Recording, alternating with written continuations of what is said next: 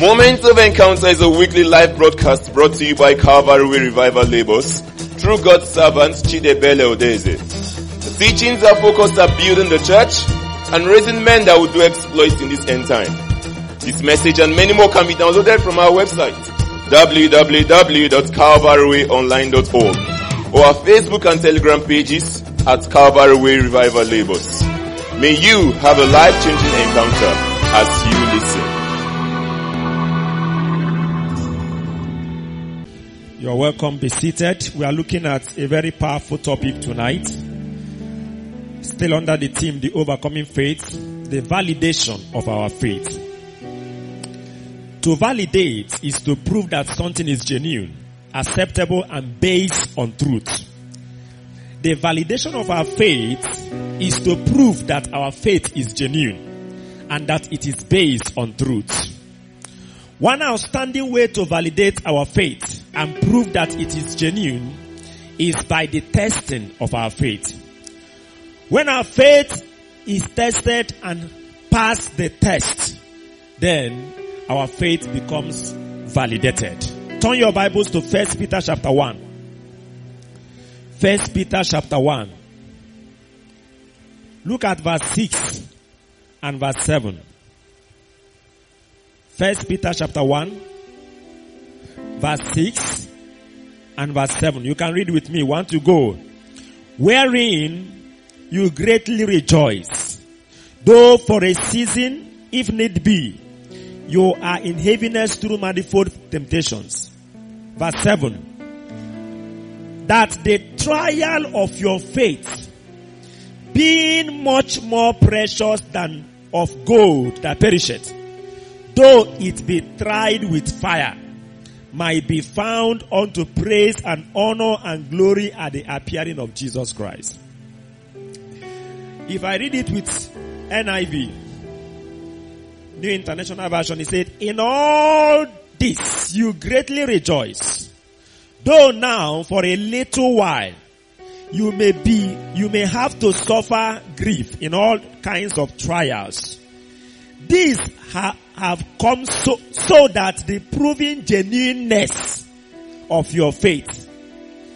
These have come, these trials have come so that the proving genuineness of your faith, which is of a greater worth than gold, which perishes even though refined by fire, may result in praise, glory, and honor when Jesus Christ is revealed. Every faith must be tested so that the validity can be proved. Every faith cannot be referred as a valid faith, a genuine faith, until it has been tested and it has passed the test.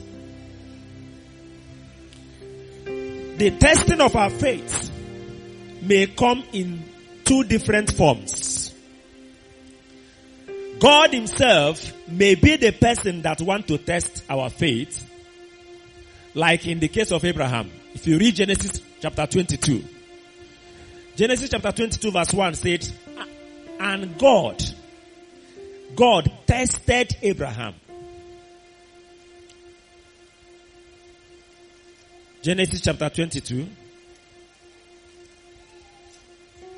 And it came to pass after these things that God did tempt Abraham and said unto him, Abraham, and he said, Behold, here am I. God did tempt Abraham. That tempt there is test. He tested Abraham. God himself is one testing Abraham. And um, again, if you check Deuteronomy chapter 8 verse 2, Deuteronomy chapter 8 verse 2, he said, And thou shalt remember all the way which the Lord thy God led thee these 40 years in the wilderness, to humble thee and to prove thee, that is to test thee, to know what was in thy heart, whether thou will keep his commandment or no. That is the children of Israel. He said, God tested them for these 40 years in the wilderness. To know what was in their heart.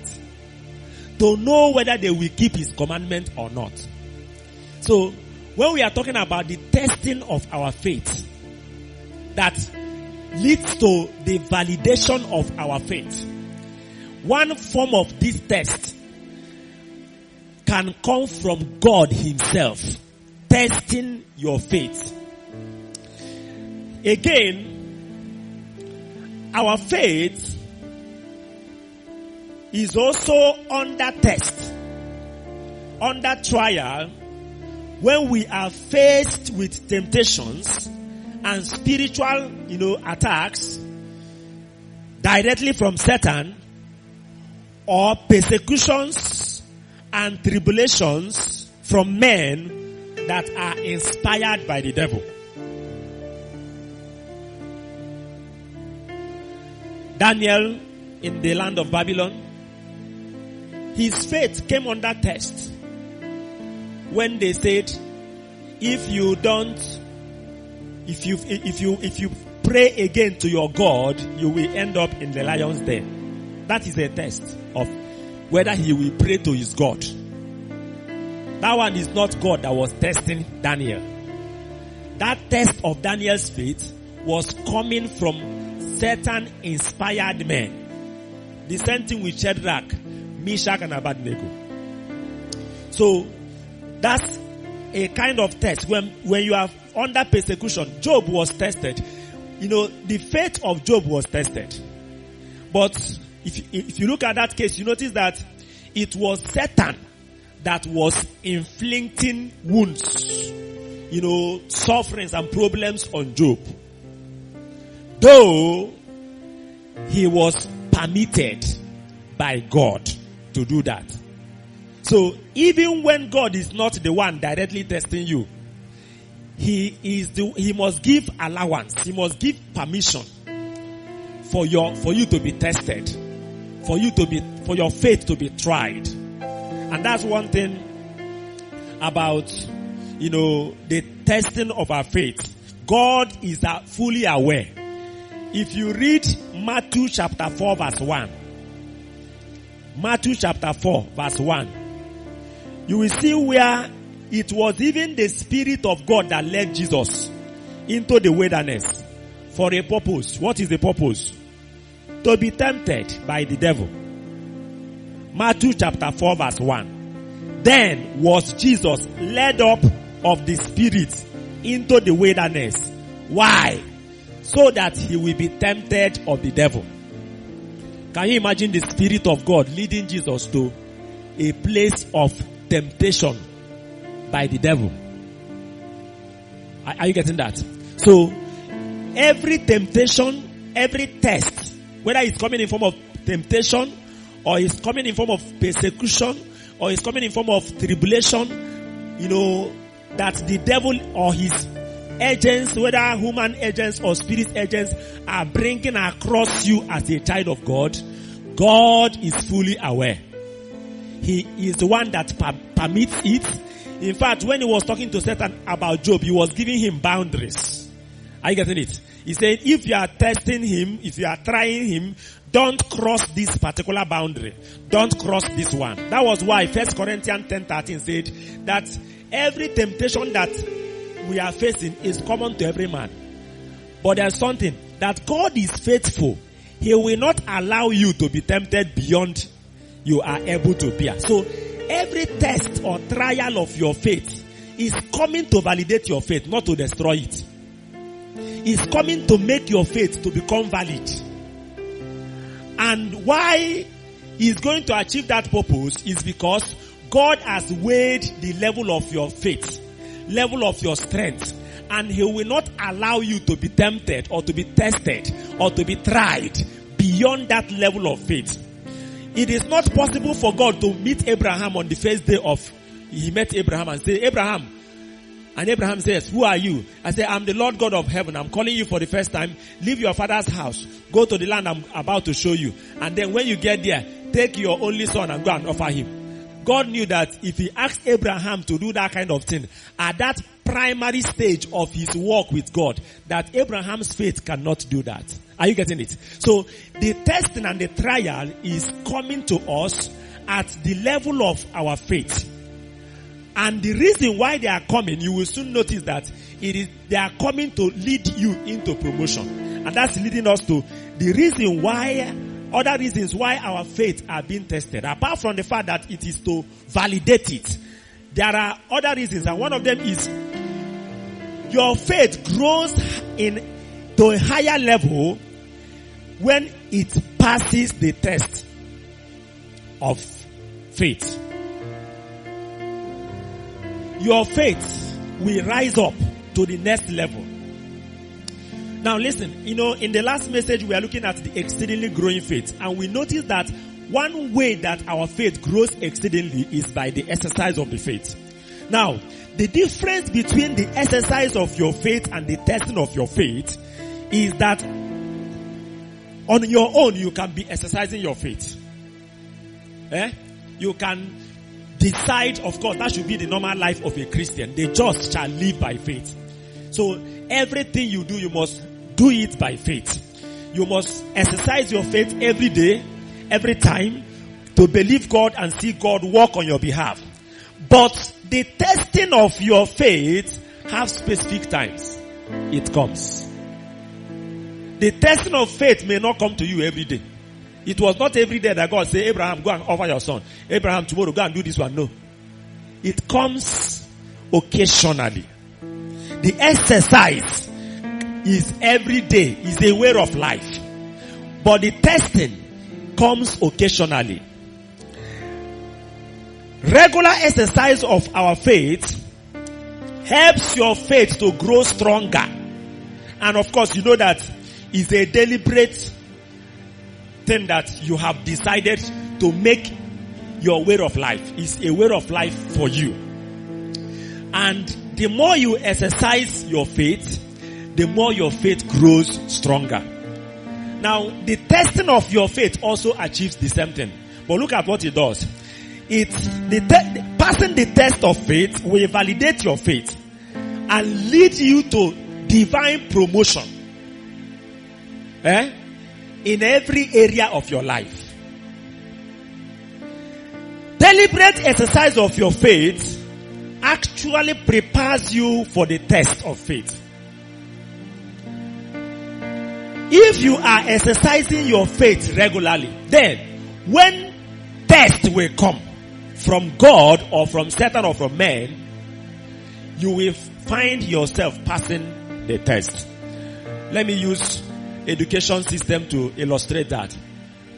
You know that, you know, if a teacher teaches you a topic in mathematics and, you know, uh, after teaching you, he left. Now, you know that if you are to pass that examination, you are supposed to go and start doing what? Exercises. Sometimes the, the, teacher may tell you to do the exercise. Like my teacher in uh, secondary school, he will tell you that these exercises are not for goats. That they are for human beings. So go and do them. So you see everybody trying to do the exercise. On your own, you can do it day, you can do it night. But the test of that particular topic will come on the day of exam. And you will notice that it may be the same question that you have solved during the exercise that you are going to meet in the test. But because you have exercised yourself solving them, at the time of test, you will pass. That's how it is. The exercise of faith causes your faith to grow exceedingly personally. Nobody may even know that you are doing exercise. But the testing of your faith is a public affair. Eh? When you are in your private corner, you wake up in the midnight and you are solving that mathematics, nobody is aware. But the day you will enter exam, everybody will know that you are in the exam hall. That's how the test of faith is. And because it's that way, when you pass the test of faith, you will not just grow strong, you will get into a new level. In civil service, each year, you enter into a, a higher step. If you are in step one, by the following year you enter step two. Now, but when you go for promotion, you will see yourself move from level one to level two. And then you start growing in steps again in level two. That's exercise will keep you growing in steps while you are on the same level. But when you pass the test, promotion exam test, you see yourself jump into the next level. Are you getting it? There are things that, you know, you cannot do. God cannot, you know, some of us don't understand the way spiritual, you know, world are, are organized. For example, there are somebody, somebody may pray for a sick person and then the sick person will not be healed. But there is a man that God will tell him, please don't pray for this sick person because if you pray, I will hear him and I don't want to hear him. That is, God has committed himself to this man that he will not just say a word without the word being done. So anything God doesn't want to happen, he will warn him not to say it. That is a level. Are you getting that? It's not like that for everybody. Are you getting that? So for you to keep rising in, the Bible says Jesus grew in favor with God. Do you, you, you know the meaning of that? He grew in favor with God. So there is a favor level one and there is favor level two. There is favor level three. So as he was growing in his spiritual life, he was growing in favor with God. There is a, a level you will reach. You know, when you say something, angels are already waiting to execute what you have said. But it's not like that for you, everybody. These are level, level of operation. Are, are you getting that? So, what passing the test of faith does is to shift your level in the spirit. So that you see yourself, you know, begin to operate in greater dimension that you never operate before. Look at what happened after Abraham passed the test. God said, by myself I have sworn. He has made those promises before, but he now brought those promises to the level of swearing.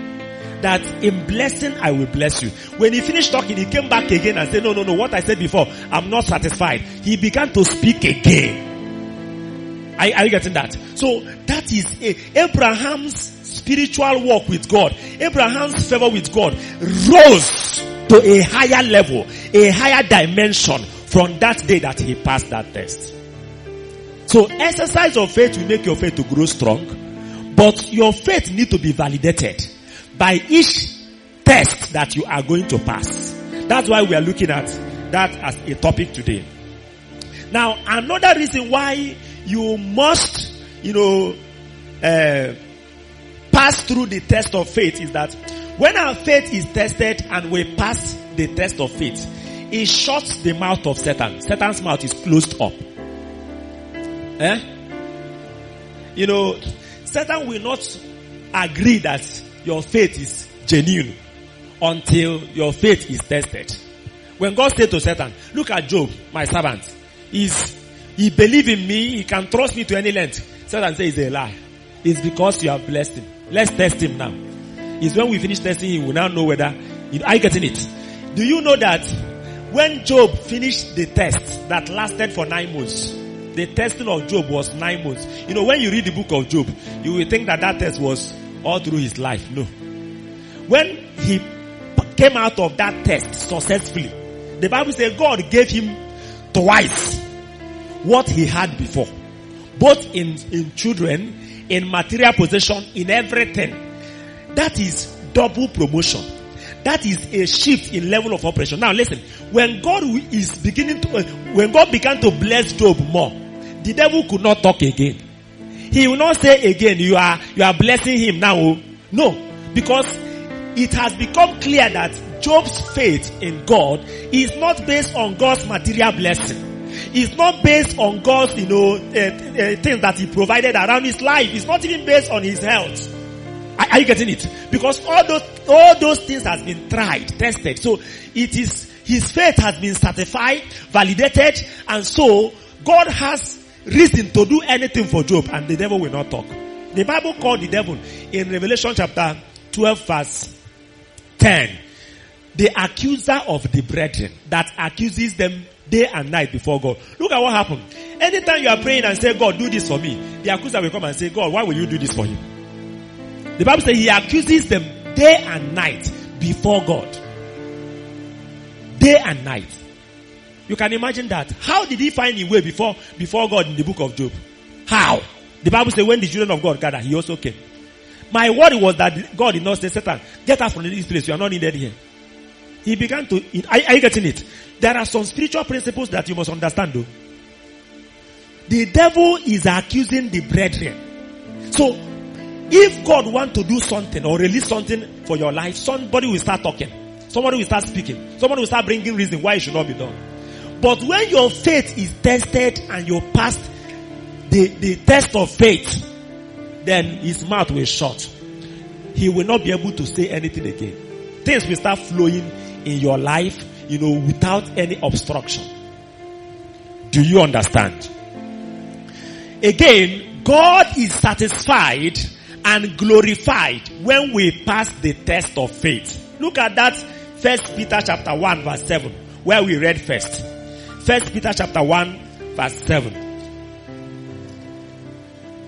He said that the, that the trial of your faith being much more precious than of gold that perisheth, though it be tried with fire, might be found unto praise and honor and glory at the appearing of Jesus Christ.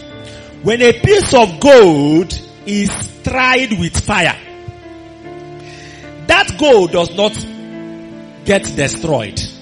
Rather, the gold comes out more beautiful, more glorious, more presentable.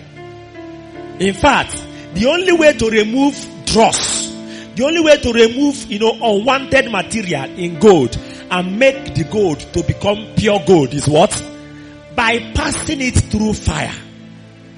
So when the gold is tested, tried with fire, it is not because the gold is to be destroyed. It is because the gold is to come out better. Are, are you getting that? So when our faith is tried, then our faith become purified.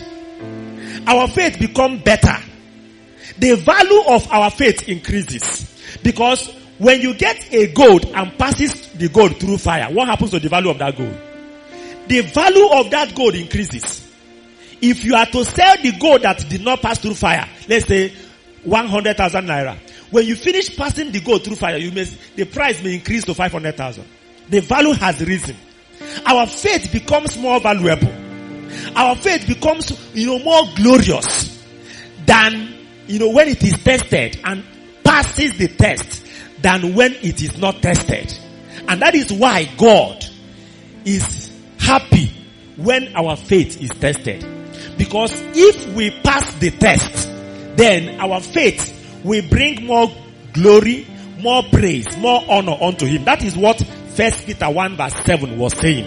He said that the trial of your faith, being much more precious than gold that perisheth, even though it try, is tried with fire. When your faith has been tried, it will now be found unto praise and honor and glory at the appearing of Jesus Christ. What do you think that happened in, in Babylon?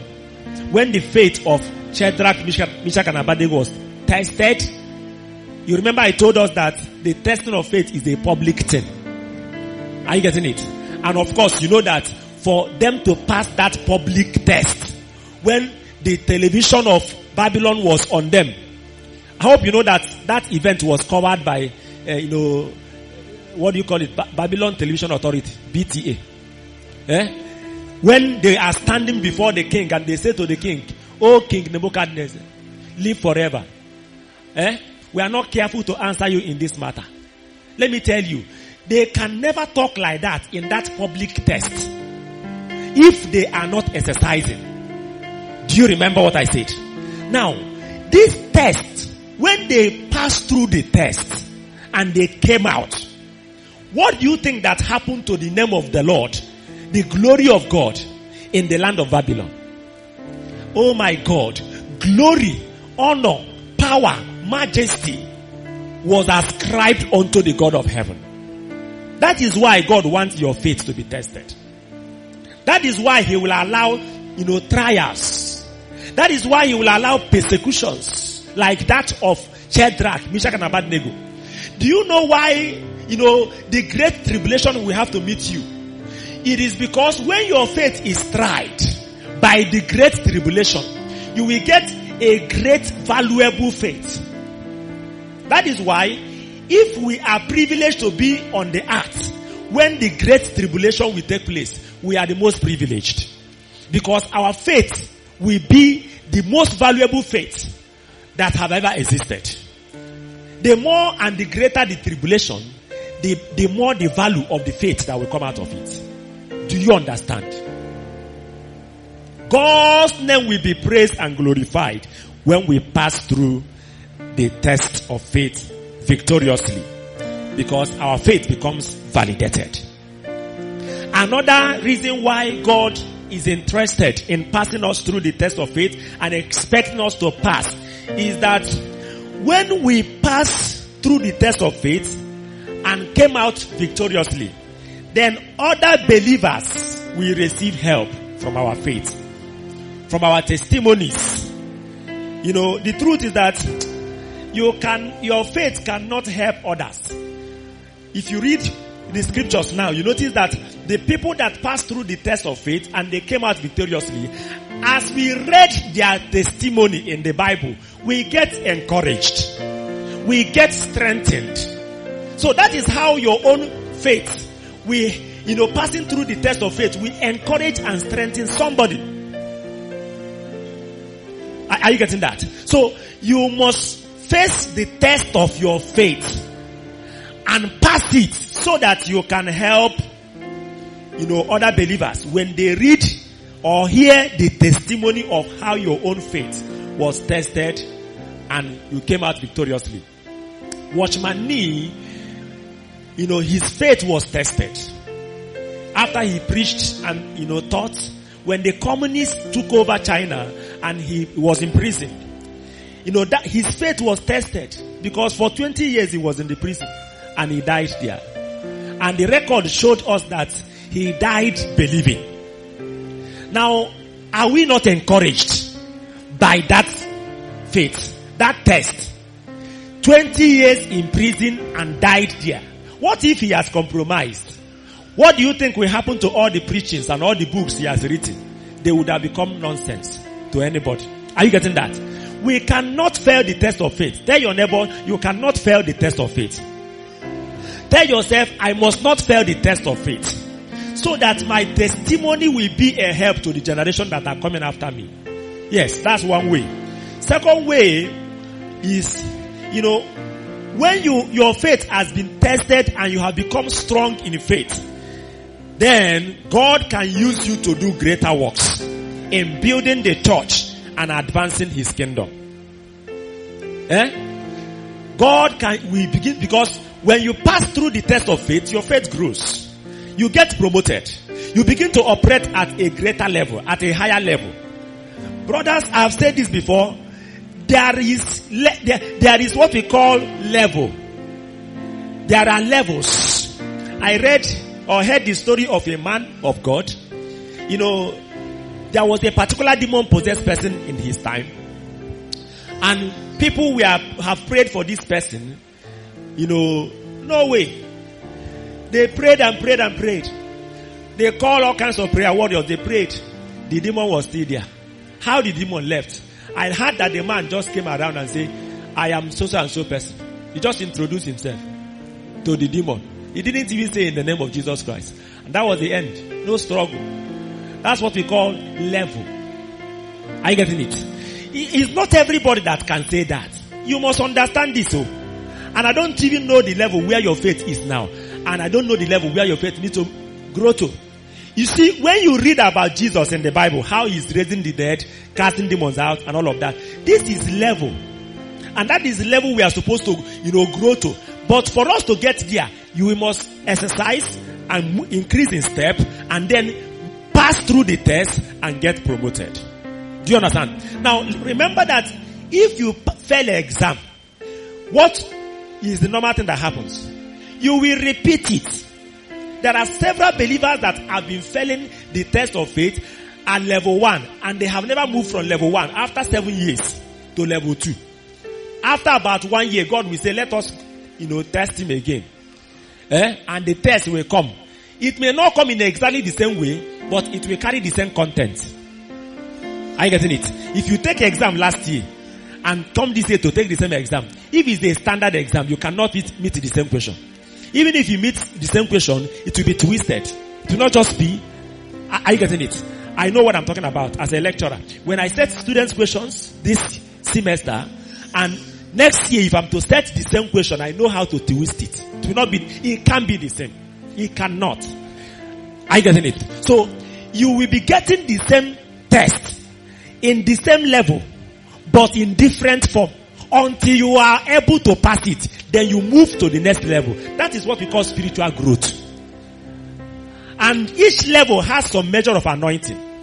There is a level you will reach and an angel will be assigned permanently to go with you everywhere. There's the level you reach, it will not be one angel anymore. It will be many angels. Are you getting it? Now, you see, I don't know the level you want to operate on this earth before you go to heaven. It's a matter of passing the test of faith. When the test comes, you must be ready to pass through it and come out victoriously so that your faith will be validated. Now, let me try to give some examples for us to understand practically what it means that somebody's faith is tested. Let me follow the three dimensional power of faith as we have studied before. Faith to receive. What does it mean that somebody's faith to receive it is tested? Let's say there is a need in your family and money, money is needed. There are some occasions that, you know, some things like that arises, you know, and then they divided the money. They say everybody must contribute a particular amount of money. And you are one of the people that will contribute. Of course, you are a member of the family. And then you notice that you don't have the money. And then maybe you are a civil servant. You notice that that month they will not pay your salary. Are you getting it? Now, you pray and say, God, I want you to provide this money for me so that I will give it. And then, you know, God has told us when you have a need, as a, a, a, child of God that want to trust God, you pray and talk to God instead of resorting to the alternative of borrowing. Do you remember? That is one way to exercise your faith.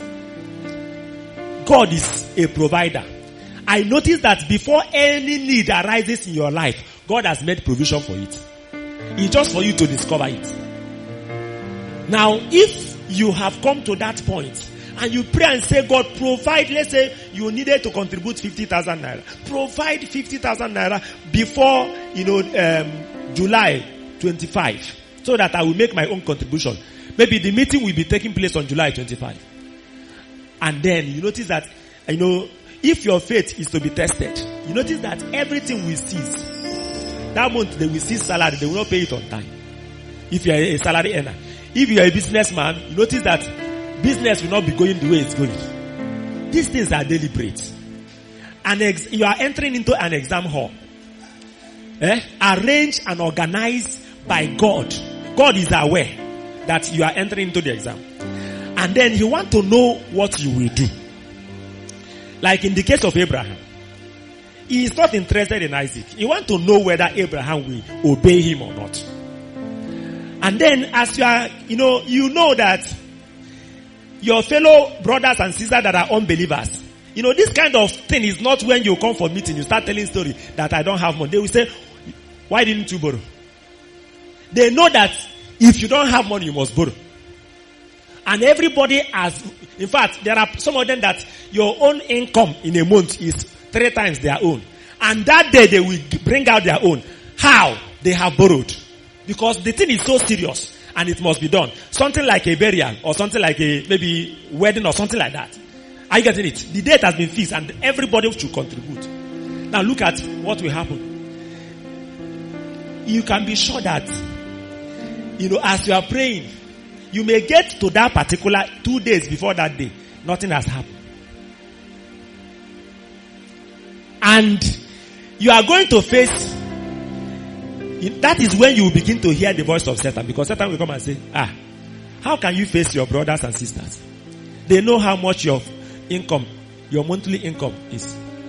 And everybody, including those that are much more poorer than you, are going to present their own. Shame. This kind of shame, are you going to stand it? Are, are you seeing the problem now? So you are you are doubly tested. You are you are tested to go and borrow, and you are tested to know whether you will bear the shame. The Bible says Jesus despising the shame. Are, are you getting it? So you see yourself, you, you something you say, how can I? Hey, it's somehow, you know, the temptation will be high. For you to keep praying, keep praying. Let me tell you something. Two things can happen if you refuse to borrow and continue to pray and you know, believe God, giving glory to God like Abraham. Two things will happen. Is either on the morning of that day, on the morning of that day, eh? Or maybe as you are even on the road going. Since you have decided that God, if you don't provide this money, now you go settle with them, not be me. You will notice that it's either God will intervene when he has noticed that you have been properly tempted and tested to borrow and you have said he will see your heart, Satan will see your heart that there's nothing can, that can make this person to borrow. You have resolved. It is at that point, dying minute that that money will come. Miraculously. Are you getting what I'm talking about? That's one thing that can happen. Another thing that can happen is that he may decide not to provide it. And you will get there. They say, yes, um, Michael, oh yeah, it is your turn. Every other person has, you know, brought their own. It is your turn. And you stood up and say, eh, I want to explain to you people that, you know, business was somehow, or my salary was not paid, and I don't know what to do. In fact, I was trusting God, I prayed, and nothing was provided, and uh, you know, I believe God is faithful. You know, I don't know. do you know that as you are talking like that, there are some of them out of anger that will begin to deal with you there. They say, look at you. How much are you earning in a month? Look at this one. He's earning, you know, much, much less than you. He has brought his own. If you don't, can't you borrow? Can't you borrow? Why are you here? Look at you. You say you are born again. You know, they will kill you that day with words. Now, and these are the things you are trying to run away from. That's why you have, you, you, you will fail to go, you will fail the test to go and borrow. You are, because it will, you know it will happen. You know. You know there are things that are certain. There's no speaking in tongues that will remove them. You will face it. It's a reality. Are you getting it? Now, God knows, and as you are facing the test, He will be watching. And when you, the whole thing finish, you just go back and say, kneel down before God and say, God, you can see what happened. I want you to see. You see, that will be the last time that kind of thing will happen. He has tested you to that level. And I've seen that you are ready to, like Jesus, despising the shame. You have passed the test. You will see what God, that is, after he has finished watching what happened that day, come and see what will happen around your life. But you know, we don't see that part. We don't see that part. We are always conscious of the shame. What people will say, what they will see, how they will say it, and you know, how can. No now. Hey! That is what we call the test of faith in the faith to receive. Now, in the test of faith in faith to overcome, you may have a strange sickness, symptoms of a sickness, lies, the devil coming upon your body, and you say, by his stripes I'm healed. You, you declare it, you believe it, you refuse. But as days are going on, the thing is increasing. You know, the test of faith, at the time of the test of faith, eh, never normally take light. That is, God will withdraw himself. Withdraw his light. It will, it will be as if you are in darkness. Yet you will check to know whether there is any reason why you should be in darkness. No. You check the word of God, you see as if the word of God is no longer, ah, why is it that, it, it, does it mean that God's word is not working? It's working. You are being tested. You are being tested. That's why you have said, by his stripes I'm healed. And, you know, you try to shake, the thing is still there. Every day is increasing. That is test. Excuse me, that is test. Are you getting it? To know whether you are going to follow the alternative. There is alternative. You know, what is alternative? Go for lab test. Find out what is this disease. And then begin to treat it. That's an alternative. But there's the, the, the word said, by his stripes I'm healed. You can stand on that word. Are, you getting it? And experience health. But you are saying that I'm standing, but the thing is not. I just want you to understand what the test of faith is. Do you understand it? I'm moving now to faith to do exploit. The third dimension of faith power. Oh, maybe you are in the bus and a baby that is sick, they are carrying the baby to the hospital and you began to pray. People, you know, uh, uh, all of you know people enter bus is a public transport. You, you are not aware. And suddenly the baby died and the mother started crying in the bus and the driver parked one side. No, the baby is at the point of death. It's not, it's not, he has not died. At the point of death. And then, you now, you remember that you are a man of God or a woman of God and that you can heal the sick, you know, raise the dead by faith, do exploit. And then you say, oh, people should not worry. I will pray now and this baby will be healed. And then you pray and say, oh God, heal this baby. Oh, you baby, he gets healed. As you are still praying, the baby will die in your hand. Die where, where? And as you are saying, God, this baby should come back to life, the baby will start becoming green. That is, you will pray, pray, nothing will happen. Your faith is being tested. Faith to do exploit. Some people will never try that kind of thing again.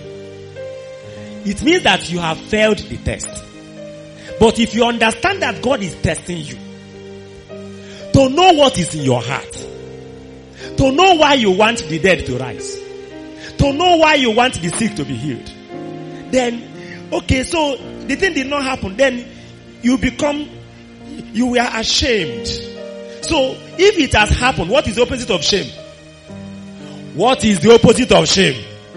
You would have become, you know, powerfully glorious. And you say, yes. Do you know what happened in the bus? Even when, they ask you to close prayer in a meeting, you start sharing the testimony of what happened in the bus. Nobody asks you that. That's, that's if, if it has happened. God, God knows. If you are not ashamed and you say, God, thank you. I don't know why this baby has to die. Maybe you know everything. I'm going to pray for the next, next uh, dead person. Eh? Something is happening. You are passing a test. Because one thing about faith to do exploits that God is, a, God is afraid of his glory that you are going to share. He doesn't want a man that will share his glory. He doesn't want a man that will become proud because you are doing exploits. And so he will start fighting you. God resists the proud and gives grace to the humble. So the test there is the test of humility. Test of whether you are going to, you know, what, what, what, why do you want to do miracle? Why do you want to do great things? Why do you want to do exploit? Is it for you to be known as a great man? No. So the test will be, any, maybe God will speak to you and say, my son, I'm going to use you to heal the nations. For the first three months, as you are laying hands on the sick, they, and after praying, they say, ah, so, sorry sir, before you started praying, it was only headache. As you are praying, stomach problem join. But this is a man, God has appeared to you several times in the dream and say, I have anointed your hand. The same hand is not doing anything. You are being tested to know whether you will continue. When God will test you to the point that you have, you know, He has discovered that the reason why you want to do exploit is not because of glory, self-glory, but because you are passionate about people's problem. You are compassionate about people's suffering situations. You know, He will release the power. He will take you to the next. You have passed the test. Do you understand this kind of test? I, I wish you will understand. Now, I need to give a warning before I go forward. Somebody say warning. What is the warning? The testing of faith does not cover all the scenarios eh, where people's faith are not working. There can be a scenario where, you know, you say by his stripes I'm healed. A symptom come and you say by the stripes, by I'm healed and the thing is not going. And you say, ah, my faith is being tested. You know, somebody can conclude that every case like that is like that. That's a warning now. So that you don't go and begin to follow that.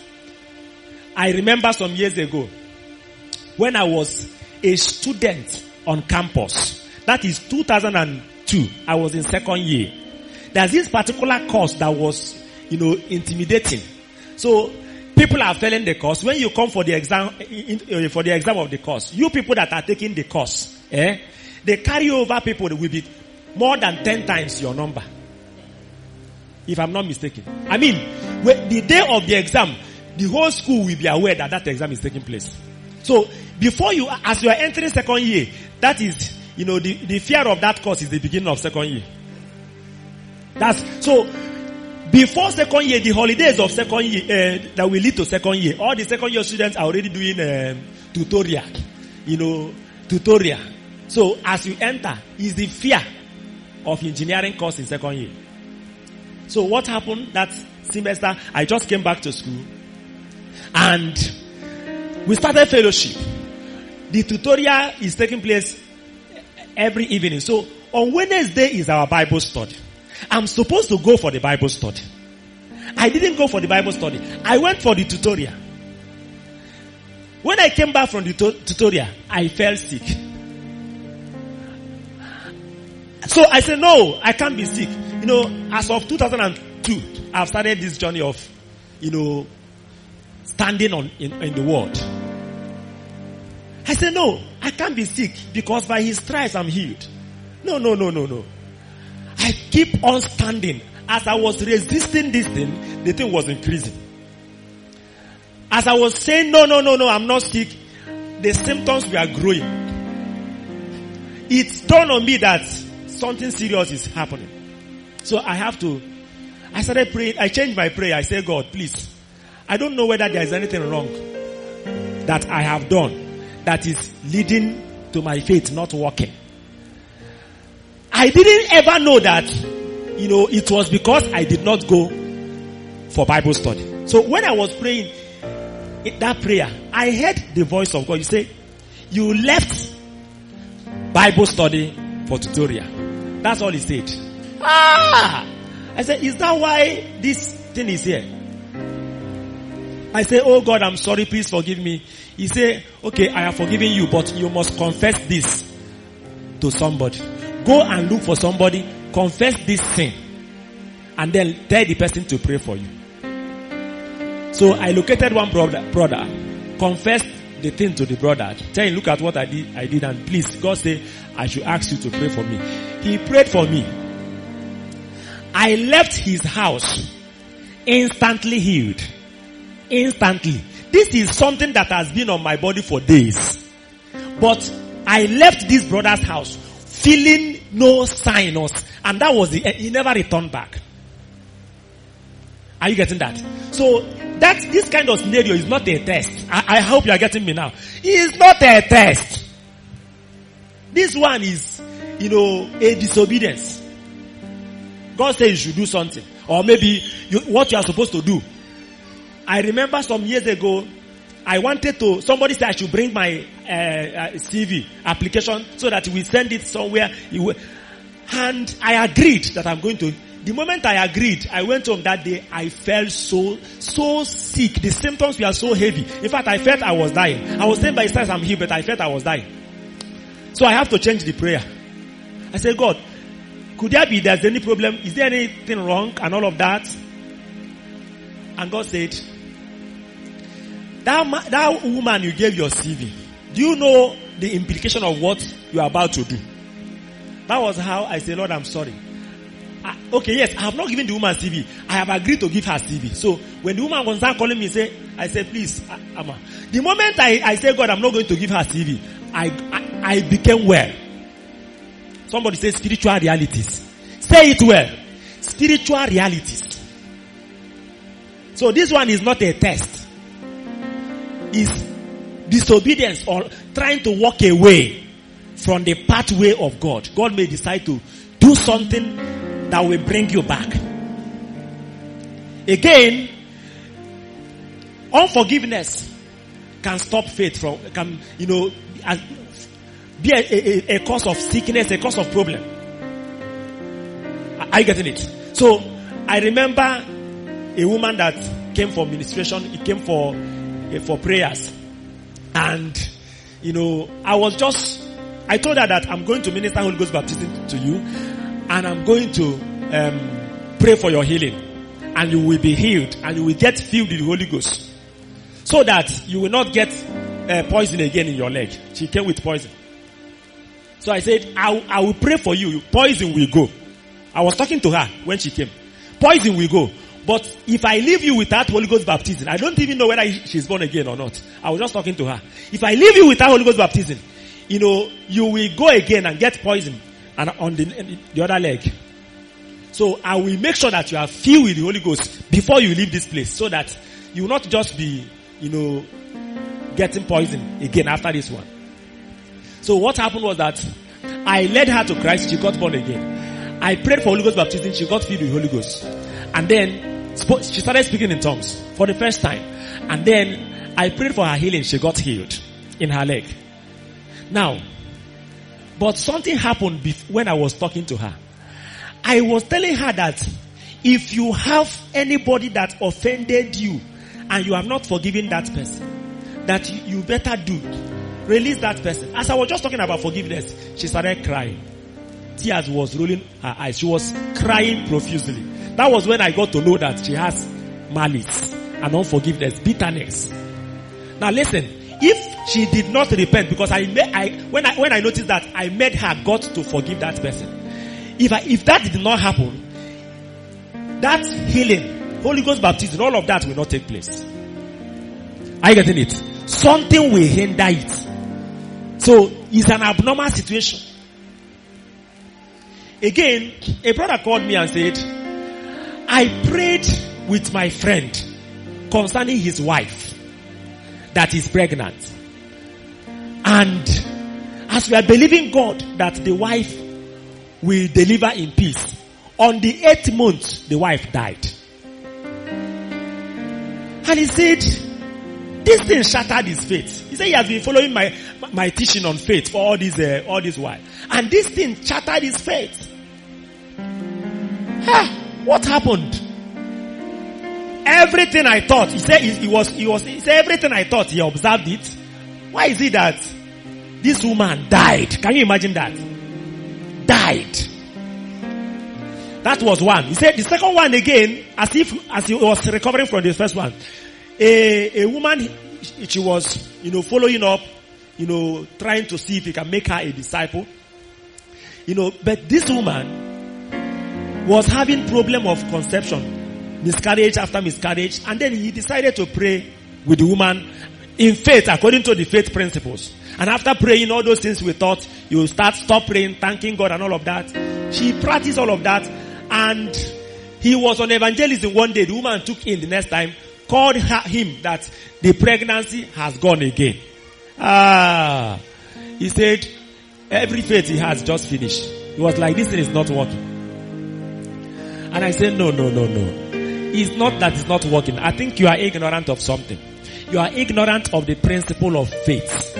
I say faith is personal. Eh? You are praying with your friend for his wife delivery.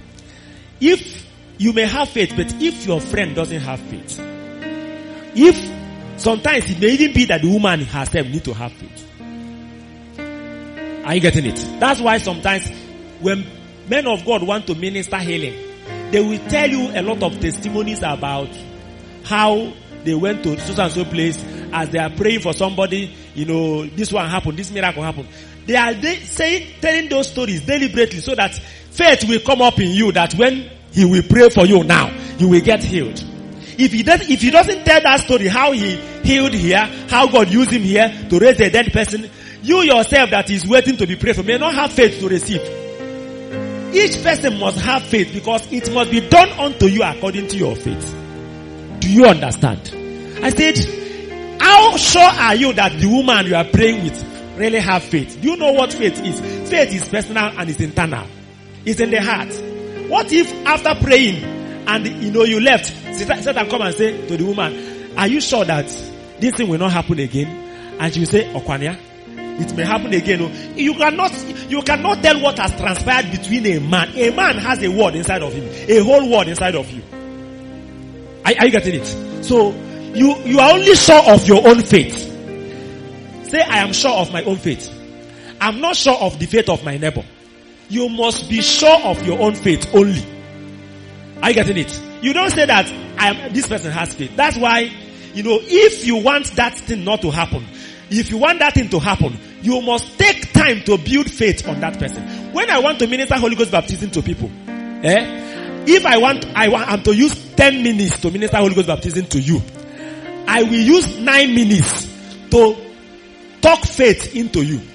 And then I will use less than 1 minute, 1 minute to minister Holy Ghost baptism. And it happen, it works perfectly. I minister Holy Ghost baptism to people in less than 1 minute. How? The person's faith must come up such that the moment you, you, you, you, you start praying, the person will catch it immediately. Do you understand? So these are the things that you must settle around so that you don't call something that is not a test of faith, test of faith. You go and pray for somebody to receive Holy Ghost baptism. The person did not receive Holy Ghost baptism. And you start saying that God is testing me because I taught it. I know that you must understand the balance. The balance is that there are principles of faith that you must know. Faith, the person you are ministering Holy Ghost must have faith. The person you are ministering healing must have faith. Of course, there is an anointing. There's an anointing that can cover somebody's faith anyway. Are you getting it? But that is an anointing. That's a gift. That's, that's rare. It's occasional. Just like hearing an audible voice of God. It's not normal. The normal thing is that to hear the voice of God in your spirit. Are you getting it? But when somebody say, I heard audible voice of God, you may hear it once in five years. But you need to hear God every day. Do you understand? So the normal way of ministering healing, Holy Ghost baptism, miracle, is that the recipient, you must, must have faith. Not just you saying, I have faith on his behalf. It doesn't work. Faith is personal, is internal, and it must be built up before it, uh, uh, uh, somebody will receive something as a result of it. Now, let's look at how do you position yourself so that you will pass every test of faith leading to the validation of faith. Positioning yourself for passing the test of faith leading to the validation of your faith. Number one, you must learn to lift and uphold the word of God above every situation, every circumstance, every feeling, every dream, every experience. One thing that is common in every test of faith, as I've said it before, is that the situation of things around you at that time will seem to run contrary to the word of God. It look as if the word of God is no longer working. At that moment, you are being tested. Now, if you are going to balance what I have just said on the warning I have just given now, I think the first thing to do is when you notice that as if the word of God is not working, please check whether there is a, a problem so that you don't call problem test. I, I don't know whether you are getting me. First of all, cross check. When you finish cross checking and the Holy Ghost say there's no problem, then just relax. Know that this is test. I hope you get it. Please get it. The teaching t- tonight is very technical, so you must be very technical to follow me. Otherwise, you miss some things and say that I said, and then you start having problem. In order to pass the test of faith, your faith must come to establish one thing about the word of God. And what is that? That the word of God is truth. Look at John 17, 17. Jesus was praying the, for the disciples and he said, sanctify them through your truth. Thy word is truth. Sanctify them through thy truth. Thy word is truth. If the word of God is truth, then whatever that is not according to the word of God is not truth. Whether it is a feeling in your body or a dream in the night or an experience you are having or a situation or circumstance, uh, circumstance around your life, as long as it's not in line with the word of God, it cannot be truth because thy word is truth. So you must settle it. You must establish the fact that the word of God is truth. Remember, faith is believing the word of God, confessing the word of God and acting the word. Faith is based on the word of God. The test of faith, therefore, is the test of how reliable and dependable the word of God is based on your own angle. If we believe that God's word is reliable, then we must not consider the situation that is seeming contrary to it. We must consider the word and stick to the word only. Remember that if we don't believe that the word of God is reliable, what we are saying is that God is not reliable. Because the word of God is God. First John 5 verse 10 said, 10b, 10b said, He that believeth not God has made God a liar. It's a dangerous thing. Hebrews 6 verse 18 and Titus 1 verse 2 showed us that it is impossible for God to lie. Eh? It's impossible for what? For God to lie. The Bible says, let every man be what? But let God be what? True. You know, a brother once shared with me, he said, I am having this symptom of sickness in my body and I have, have been a, I said, no, no, no, I'm not sick. I'm healed by his stripes and all of that. But I noticed that the thing continued. It kept on. It, it, it didn't go. So, I, I have to ask him a question. I said, if you have a phone and you know that you are the one that bought this phone, you know the day you bought the phone, you have the receipt of the phone, and then somebody came to your house and said, please, I came to take this phone from you because this phone is my phone. Now, this is the phone that you know that is your phone. And it's clear. You have been using it. And this person just entered and said, ah, now you are, now you are the one that, that, that took my phone. And he began to call it his phone. Then I, I asked, will you agree with that brother? No. Why? Please answer me. Why? Because you know, you yourself, you know that you are the one that bought the phone. So you know the truth. Are you getting it? Now I ask, what if the person started shouting and say, maybe he came with megaphone safe. Maybe after he shouted on top of his voice, now started shouting with megaphone and calling the neighbors to come that, uh, this person is with my phone, oh, uh, please come and help, oh, come and help me talk to him so that he will give me my phone. Now he's shouting it. I ask, when he started shouting it, will that shouting move you? Why wouldn't you move you? Because you know, you know the truth. You know, you are too sure that this is the truth. This phone is my phone. Are you getting it? Now, what if the person now say, I'm going to get a lawyer. Meet me in the law court in, by next week. Because this phone is not your own, it's my own. Will that make you to become afraid? Are you getting that? I want you to be following me small, small. Because I said you must establish the truth. You must establish that the word of God is the truth. If God said, udese, by the stripes of my son Jesus, you are healed. Excuse me, is that true or false? That is truth. That is truth. And now, if I know that this is truth, and then I saw a symptom that is contrary to that truth in my body, and I know that, that this is truth, am I supposed to be moved? Why not, please? Because I know the truth. And then the symptoms started shouting, growing. You know, maybe, you know, this kind of shaking. You know, you know, I told you people a story of how, you know, the thing, even when I was holding microphone in the pulpit, my hands were, do you know why I was not moved?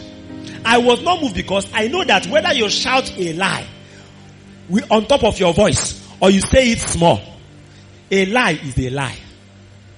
I don't even need to shout the truth for the truth to become truth. The truth is the truth and I know it. I know that I am not sick. That is why I will not tell you that I'm sick. That is why I'm not going to bother to go for any, anything. I don't know whether you are getting me. I know the truth. The truth is settled.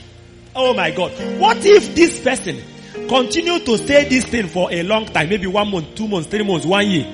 Does the length of time he continue to say the lie will convert the lie to the truth? Maybe after he has said it for one year, we can now say, okay, you have tried. One year is not one day. Therefore, this phone has now become your phone because you have lied for a longer time. Excuse me. Whether the symptom is there for one day or is there for one year, it doesn't matter. Are you hearing what I'm saying? It does not shake my heart because I know the truth. Oh my God. Have you read, have you read Psalm 51? Before. Psalm 51 verse 6. Eh? I, I'm not sure you have read it. David said, behold, thou desirest the truth in the what? Inward parts. And in the hidden parts, thou shalt make me to know wisdom. This is where the problem is for many of us. You know the truth, but not in the inward part. The truth about divine provision. The truth about divine health. The truth about divine healing. You know it, but it is on the outer part. Man is made up of spirit, soul, and body. The inward part is the spirit. The outer part is the soul and the body. David said that God, you desire that the truth should be established where? In the inward part. It is because you did not know the truth in the inward part. The truth you know was on the soul. That is the level of mind where the devil is operating. That is why he will come and give you reasons why this thing is not working. And you say, eh, okay, then your faith has failed. If you know the truth in the inward part, and you know that the word of God is truth on the inward part, men, no shaking. Whether the devil is lying up and down, front and back, sideways, whether the lying is continuing for a longer time, and I will soon tell you the reason why the devil will not want to lie for a longer time. I will soon tell you. Whether he's shouting it, let's say the thing came and your body is shaking, shaking, and someone say, "Hey, bro, what's that your name?" Eh? Solomon. It's like you're sick. He said, "Kai Kalabashaka, I am healed by his stripes. I'm shaking in the Holy Ghost." Ramamamamamama. you know? You know the truth in the what? Inward part. You are settled. You are not perturbed. You are not disturbed because you know the truth. You know that this phone is yours. You know that by the stripes of Jesus you are healed. There is no shaking. And somebody say, why don't you go for lab test? So that you know exactly what is happening. At least you now know what to fight. You know it's looking reasonable. Look at you. If you believe that you are healed, do you need a lab test? Eh? You are shifting small, small. By the time the lab tests come out and they will tell you that it is tuberculosis. What are you going to do now? You will now have a greater faith. Eh? And then by the time they tell you it's tuberculosis, the person that tell you start crying before you and say, the reason why I'm crying is that just last month the thing killed somebody in this place. You know you are finished. I don't know whether you're getting me. Remember the reason why your faith need to pass the test. Do you remember? I have, I've, that's why I took time to outline it because we want to operate in a higher level, but we don't want to grow to that level. Eh? You want to open your mouth and say, everybody in this crusade that is sick, you are healed. And just by saying that alone, those on stretchers will start rising up. The blind will start seeing just because you see, you made a sentence. You, don't you like that kind of thing? But when a small symptom came to your body, eh, after some months of the lie continuing, what did you do? You start looking for alternative. Are you following me at all? You must establish the truth where please. Where please? In the inward parts. In the inward parts. That is when you will know that you can pass the test of faith. The word of God is truth. Don't regard your feelings above the word. Don't regard your, you know, experiences above the word. Eh? Don't say, eh, this thing is becoming too much. Let me tell this person so that he will give me, once you mention that I am having a headache, you are having headache because it will be done to you according to your faith, your confession. Are you getting it? If you want to follow faith, pass the test of follow faith. If you want to follow medical uh, uh, uh, practice, I don't. I'm not preaching against people get, going to hospital and all of that. If you want to go that way, go that way. But if you want to practice faith, do what? Practice faith. Are you getting me? Do you know that somebody? I've seen somebody that got a drug, a drug, and he said he want to take the drug, so he decided to pray and say, "Oh God, as I'm taking this malaria drug, ah, I say, why are you wasting your time? Whether you pray or you don't pray, this drug will still what? Do his work. Stop being too religious. Take your drug. if you want to, if you want to go spiritual and go by faith, go by faith. Because our God is faithful. Don't you believe that? Amen. Now, Watchman Nee, you know, shared a story in, uh, in his book, The Overcoming Life. Witness Lee is a close, a close worker with Watchman Nee. And then he said something about the wife of Witness Lee. On one occasion, he was trying to teach her faith. And then he said something. He said that he was trying to teach her faith, but the woman is not catching up with her, his teaching. So he now decided to give her an illustration. He said, uh, this is your son. He said, yes. Now, if this your son goes out and somebody told her, told him that this your mother is not your mother. Eh? And then your son came came back and said, Mom, I met somebody that said that you are not my mother. What are you going to tell that boy? She said, I will tell her that I am your mother. You are my son. I gave birth to you. And then the, the following day, the son went out again. And the same person came with pictures. Eh, to, you know, justify and show evidences. Brought the first witness, second witness, up to 20 witnesses that are witnessing to the boy that this woman that is, she adopted you, she's not your real mother. And the boy came back and said, Mom, excuse me, ma. They have shown me pictures and a lot of people were testifying the same thing. What are you going to tell this boy? She said, I will still tell her that I am your mother. Believe me that I gave birth to you. But you don't have any evidence to show her. To show him. The other person already have a lot of evidences. Where are you, where, are you getting it? Now, if your son goes out the third time, and the man now said, this third time, I just want to show you your mother now. This, the showing of the mother. And then she come back and say, mom, they have now showed me. what, what are you going to, what are you going to tell that boy? No evidence. Eh? He said, you will, will say that this boy is a foolish boy. You are very foolish. And he now said, this is how God is, will, will be regarding us. Eh? The devil will give you evidences that you are not healed by the stripes of Jesus. The devil will give you evidences, a lot of things to show you that the word of God is not true. God has no evidence other than his word. And you, the son of God, you are now leaving God and his word to go and believe the evidences of the devil. Are you seeing it now? If you are going to pass the test of faith, you must lift up the word of God above every, every satanic evidence, above every feeling, above every experience, above dreams. Many of you are dreamers. You like dream. You have lifted up and magnified dream above the, the word of God. So when you wake up, you are shaking. As if the word of God has no stand on this dream. Amen. So you must uphold the word.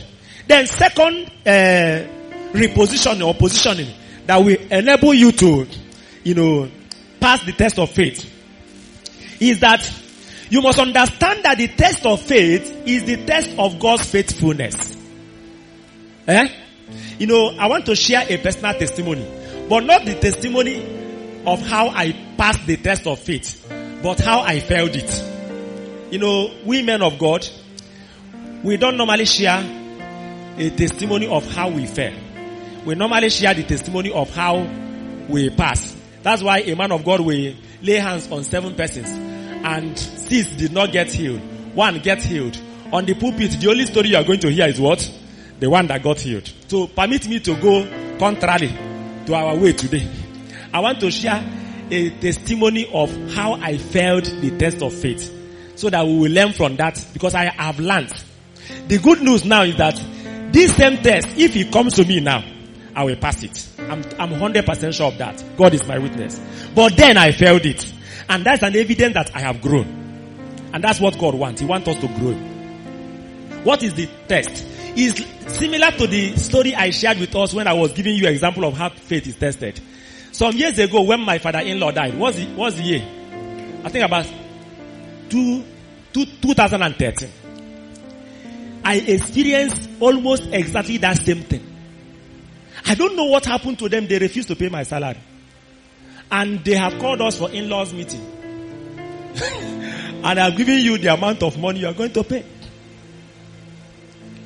And I pray, I say, God, you know, I have not borrowed since how many years? I have not opened my mouth and said to anybody, give me money. I have always depended on you and you have always provided. As I pray, pray, pray, nothing was coming forth. Oh. The days, you know, at that kind of time, after the devil has finished telling you, look at you, look at you, you better do something. You oh. know. Look at how it's going to happen on that day.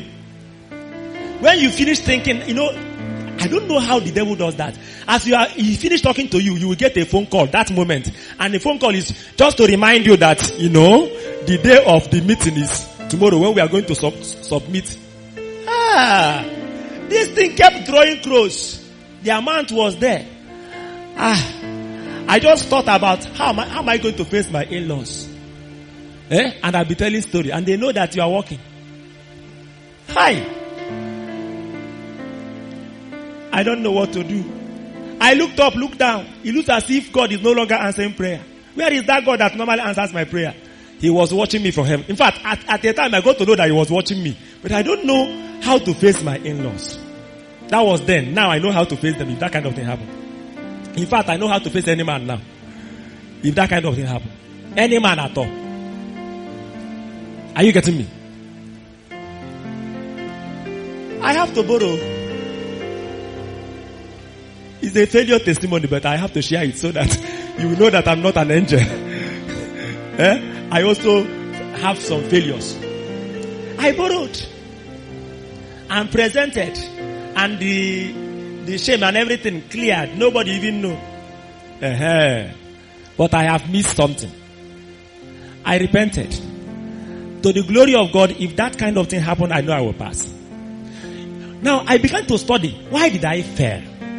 The first reason why I failed was that I was conscious of the shame.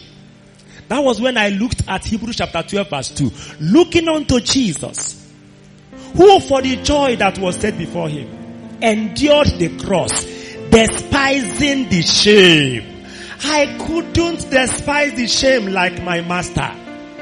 I was thinking about the shame. I was thinking about what I'm going to pass through, how they are going to see me and all of that, what they are going to say. Meanwhile, who knows whether on the morning of that day, whether God would have intervened? Who knows? Are you getting me? But I was so conscious of shame. That is what we call self. Self, self life. And that, that's why I have to tell you that you need to come to the point where self is dead, completely practical. Because with self alive, you will always fail the test of faith. That's one. Shame. Conscious of shame, conscious of self. Number two, I discovered that even though I was saying I am crucified with Christ, it is no longer I that live, but Christ that lives in me. I will not allow Christ to face my in-laws. Eh? Let him face them. Since I am dead. And Christ is one that, so let Christ go there and face them. I didn't know that. I know the theory, but I, I don't, I, I, the truth was not in my inward part. Maybe it was in my mouth, in my mind, you know, but it, it, it has not settled in my inward part. That's number two reason why I failed. Number three reason why I failed was that I was not also aware that when God, when, when my faith is being tested, that it is not me that is being tested, but the faithfulness of God that is being tested. God's faithfulness is being tested. So he, God, is also part of the test. If he failed to provide, if he failed to, to do what he has said, then his faithfulness is at stake. People will know, now know him as an unfaithful God. So God is also involved in the matter. He will also like to clear his shame, clear his face. That's why he will not allow, you know, are, are you getting it? And then, you know, there's something I, I I will share. Thank you, Holy Spirit. I remember it now. I, I, I, I, I say it because I'm going to share it now because it's part of the, the fourth reason, fourth thing I discovered. I was also unaware that he that believes should not make haste. Isaiah 28 verse 16. You need to know that verse. Excuse me, there are some verses in the Bible you must know. Isaiah 28 verse 16 is one of them. Isaiah 28 verse 16. Please turn, turn to it and read it for yourself. Therefore, thus says the Lord God, behold, I lay in Zion for a foundation stone, a tried stone, a precious cornerstone, a sure foundation. He that believeth shall not make haste. Did you see that? He that believeth shall not make haste. I was in a haste to go and borrow. I didn't know that if I believe, I should not rush. I should wait on the Lord, even to the dying moment. Are you, are you getting that? Ah, how many times have we rushed instead of waiting on God, standing on the word, standing on the promises? The hymn we sang when we started says, standing on the promises of God, I cannot fail. Kabunda labashanda rabakula labasirima mamamo.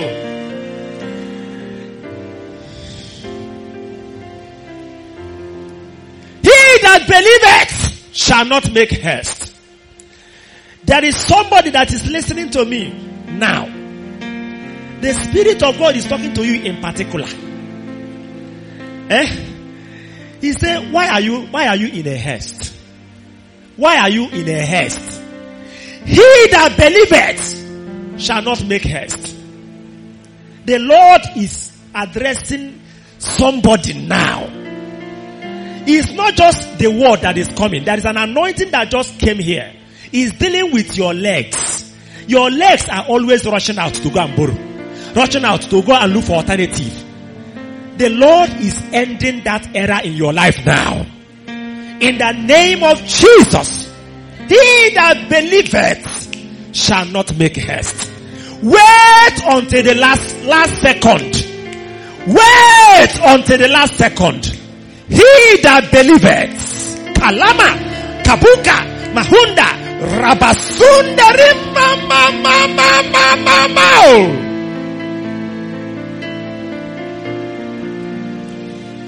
Mama.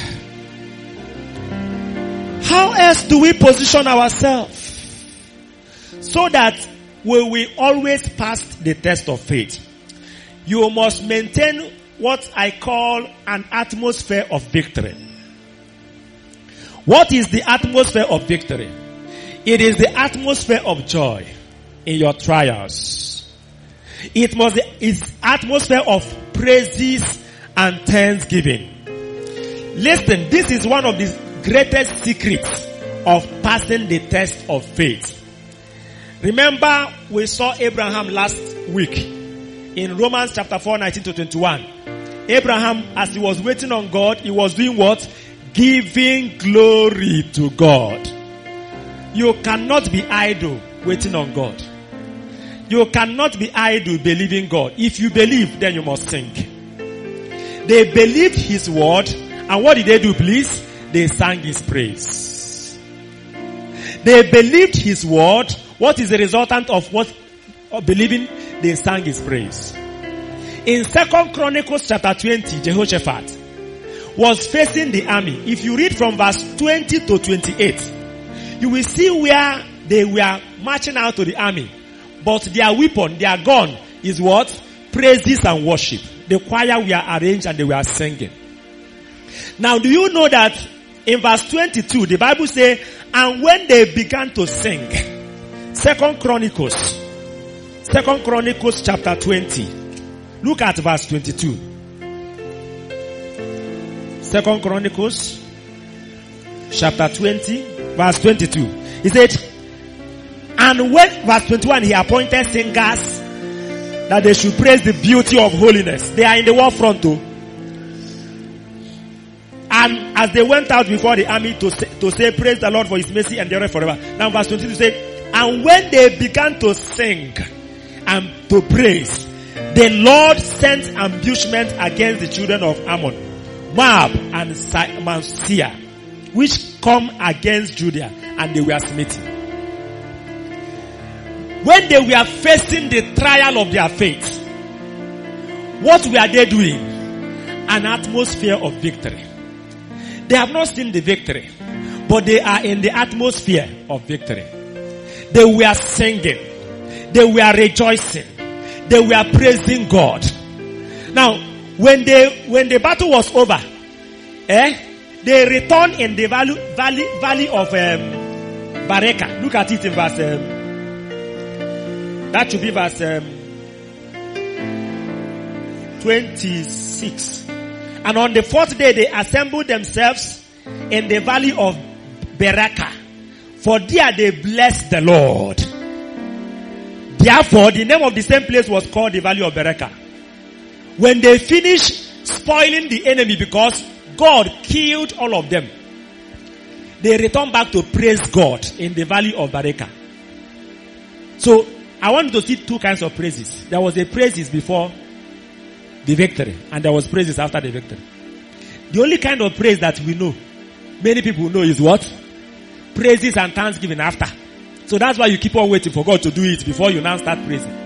That's why you, you keep on waiting for you to feel, feel that you are healed before you start praising God that you are healed. That's why, you know, you must understand where the praises and thanksgiving before comes in. An atmosphere of victory. Paul and Silas, they were in chains. But what were they doing? They were praising. They were singing. They continued maintaining the atmosphere of praises. Many people in that condition, in the same condition would have, you know, murmured, would have grumbled. That was how the children of Israel failed the test of faith. When God tested them with hunger, He said in Deuteronomy chapter 8 verse, verse 4, verse, uh, verse 3, He said, I humbled you and made you, subjected you to hunger. And then after I have subjected you to hunger, I now fed you with manna. But before the manna came, what happened to them? They were murmuring. That was why they never, they never, they never passed any test of faith in the whole of 40 years. Apart from Caleb and Joshua. May you be a, a, a victor in this, in the, in the test of faith. If you are going to be a victor in the test of faith, you must maintain an atmosphere of what? Victory. Singing. Praising. Nehemiah chapter 8 verse 10b says, For the joy of the Lord is your strength. Nehemiah, eh, Nehemiah chapter 8 verse 10b. The joy of the Lord is your strength. Can you, can you think about it for a while? The joy of the Lord is my strength. What is the meaning of that? When I am rejoicing in the Lord, I am being strengthened by what? By joy. Listen, you cannot be joyful without singing. It takes the merry heart to sing. And if you see somebody singing, just know that the person is happy. Many of us are not singers. We don't praise. You keep on thinking. Many of you are thinkers, calculators. People that are, you know, at, are, are, are, are going to be passing the test of faith, they are not calculators. They are what? Praise and worship singers. Every time, David said, I will praise you all the time. All the time. In pain. When I was in, str- in struggle, at every time I will praise you. That's an atmosphere. An atmosphere. You can never fail a test of faith if you maintain that atmosphere. In the midst of lack, you are praising. In the midst of lack, you are praising. You are worshiping. You are rejoicing. The joy of the Lord is my strength. James 1 verse 2 says, Count it all joy, my brethren, when you fall into diverse trials and temptations and, you know, count it all joy. Count it all joy. Matthew 5 verse 10, 11, 12 say, Blessed are those who are uh, persecuted for righteousness, for theirs is the kingdom of God. And then he said, Blessed are you when men shall persecute you, shall revile you, shall say all manner of things against you in my name. What are you going to do? What did he say you should do? He said, rejoice and be exceedingly glad. Ah! When you are facing the trial of persecution, trial of persecution. Oh, the apostles, the Bible said, when they finished beating them, they said they were happy that they were counted worthy to, to, to suffer for the name of the Lord. They were rejoicing. Rejoicing in your trials. That's an atmosphere. And that's how you, you will come out of that trial untouched. Do you know how many trial of persecution and tribulation that Paul passed through? Have you read the book of Second eh, Corinthians chapter 11? From verse 20 down to 28. You will see the list. Say five times I was beaten with rod. Five times I was, this one I was. How did he come out all of them? Unscratched. How? Paul's, Paul's, you know, he, he understand what it means that the joy of the Lord is what? He maintained that atmosphere. Each time he's being persecuted. Each time he's, he's, he's been imprisoned. Each time he's been, he kept on in the atmosphere. Not atmosphere of complaining, murmuring. Not atmosphere of calculating, you know, measuring up, measuring down. Atmosphere of joy, praises, worship. Philippians 4 verse 4 say, rejoice always. And in case you didn't hear it the first time, I am saying it again. Rejoice. Rejoice always. I say it again. Rejoice. First Thessalonians chapter 5 verse 18. He say in everything do what? What is everything? Look at the reason why, you know, you have not come out of that problem. You have prayed about the problem. You have fasted, but you have not thanked God about for the problem. In everything, give thanks. You say, I pray that God will give me phone. Have you thanked God for not giving you phone? That's why the phone has not come. I'm telling you.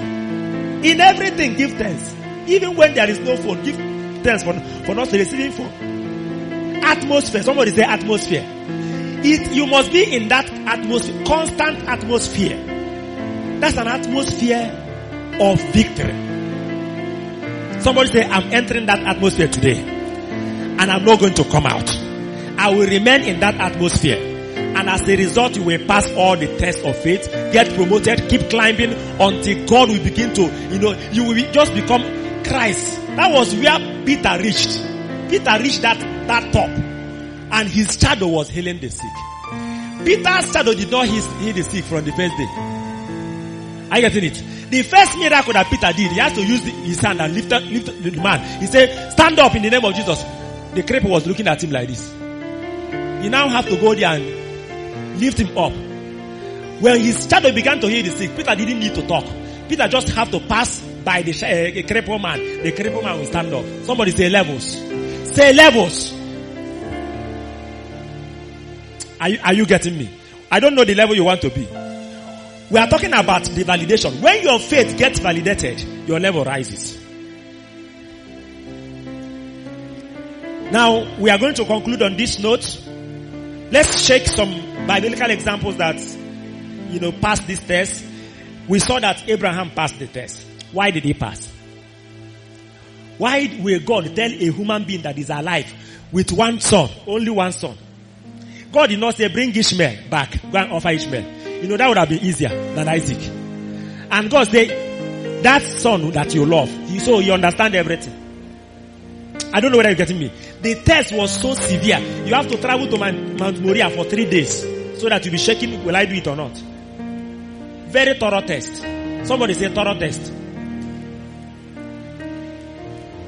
But how did Abraham, Abraham pass this test? What is the factor behind Abraham passing this test? If this kind of test come to me now, no, or similar test, I need to learn from Abraham. Something made him to pass. Can I tell you? That man knew God. Somebody say he knew God. He knew who God. You see, the level of your knowledge of God will determine whether you will pass some kind of trial of faith.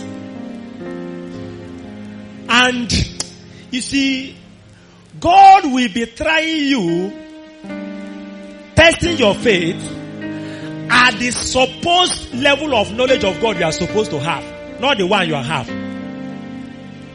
Let's say 10 years of your Christianity, you are supposed to be somewhere in the knowledge of God. But you are, the test of faith you are going to have will be matching the, the knowledge of God you are supposed to have by 10 years. Not the one you have in 10 years. Not the one you have. Because some of us are lazy in the pursuit of God. No wonder Paul said after several years of, you know, God using him doing mighty things, say, that I may know him. He kept on pursuing it. God has used Moses to do so many things. And yet, what, what was the most, Moses cry? What was, show me your glory that I may know you. These are men that understand that the more you know him, the stronger you become in, in him. And then whatever test he passes you through, you must pass it. Are you getting that? What about the children of Israel? They failed the test. In, apart from Joshua and Caleb, throughout the wilderness they were complaining, murmuring. They, almost all of them that came out were killed.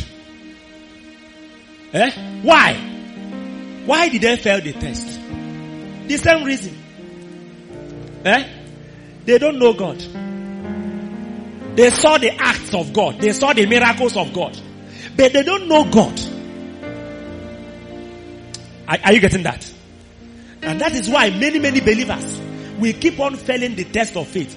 Because they have seen God as a miracle working God. He opened the Red Sea. We passed through.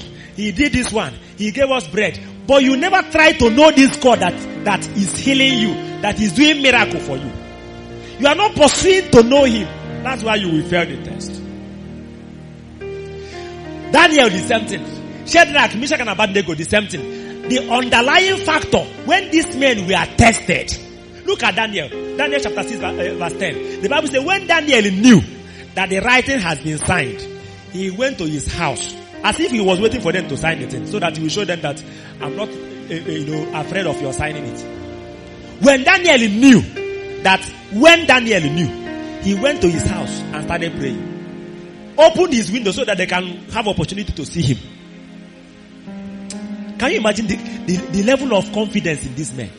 These are men with knowledge of God. How intimate are you with God? How are you taking your devotion your quiet time, your prayers. What kind of prayer are you praying? Is it this one, one way communication? Or are you communing with God? Are you walking in obedience with Him? Are you, are you, are you developing a relation? Do you go for set apart to seek to know Him more?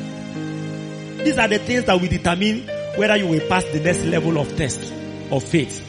Whether your faith will be validated for the next level that God is taking you. You see some people, when they see a man of God, they will come and kneel down and say, man of God, lay hands on me, impact on me. You know, I want to sow into your anointing. Just be, just be deceiving yourself. Do you know the test of faith that man of God has passed before God brought him to that level? And you, when you are tested, you, you couldn't even pass the lowest one. You need to pursue to know God. The underlying factor behind this man, this man, look at in their time there is no Bible. So to, to show you that knowledge of God is not just reading Bible. Are you getting what I'm talking about? Which Bible did Abraham read? Is a communication. Walking with God is hearing from God, obeying Him, learning from God, doing what He's asking you to do. Do you hear from God? That's where we, we, we are to start. You are not hearing from God. How can you know God personally and experientially? And if that does not happen, I bet you, if you are tested 20 times, you will fail 20 times. I want to conclude with Paul in the New Testament. There are two scriptures that I want to read about Paul. Maybe three. The first one is in First Timothy chapter 6 verse 12. He was writing to Timothy. He said to Timothy, fight the good fight of faith. Lay hold on eternal life, We are whereunto thou art also called, and have professed a good profession before many witnesses. Fight a, the good fight of faith. What is the good fight of faith? The good fight of faith is, you know, pass the test of faith. Another way of saying fight the good fight of faith is what? Pass, make sure you pass every test of faith that you are subjected to. It's a good fight because if you are standing in the right atmosphere, you cannot fail the, in the fight. You must win. Except you are lacking in your position. Eh? If you are not positioned well, it will become a bad fight for you. He himself in Second Timothy chapter chapter 4 verse 7 and 8, he said to Timothy, I have fought the, the fight. Eh? I have fought what? A good fight. I have finished my course and I have kept the what? The faith. In other words, what he's saying to Timothy, I have fought the good fight of faith. And of course, he fought. We have talked about him before. It's a good fight of faith for your faith to be validated. If your faith will be, and what is the good fight of faith? Overcoming in every test of faith. Passing every test of faith. Okay, these two persons, two of you, you entered, you know, medical school, year one. And then in year one, this person failed all his courses. Then this person passed and entered year two. In medical school, that's why I'm using medical school. If you fail like that, you know you are not going. You waste. repeat. And then this person in, in year two, he passed all his courses. Where is he going now? Year three. In year, this person will re- re- receipt and then repeat.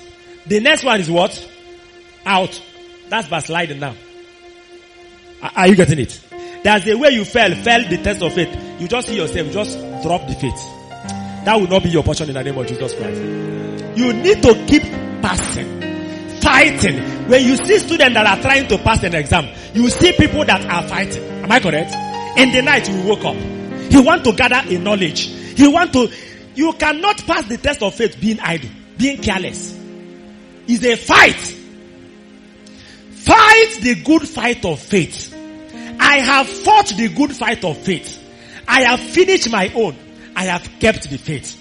That was why he said in Romans chapter 8 verse 35, he said that there is nothing that I know on earth, things present, things that will ever separate me from the love of God. I say I am persuaded, whether it is death, life, sword, whether you want to kill me, oh, whatever you want, I cannot fail the test. He said, in all these things, we are more, more than conquerors. We are not just conquerors. We are more than, more than conquerors. Why and how? Because he has labored to pass the test. I want to charge you tonight because the validation of your faith is based on your passing the test of faith. And I want to tell you that if you are to pass the test of faith, you must work at it. You must fight the good fight of faith. And I, I, I hope somebody is getting ready to pursue the knowledge of God as never before. I mean, experiential knowledge of God. You are ready to, to, to pursue to hear the voice of God, real life voice of God and obey God. You are ready to maintain, consciously and deliberately maintain the atmosphere of thanksgiving, praises, and worship, joy. If you are anxious, if you are anxious of, you know, one thing or the other, anxiety will cost you joy. Fear will cost you joy. Doubt will mm. cost you joy. It's like your, your name is joy. but the truth is that if you will maintain the atmosphere of joy, you must say no to anxiety.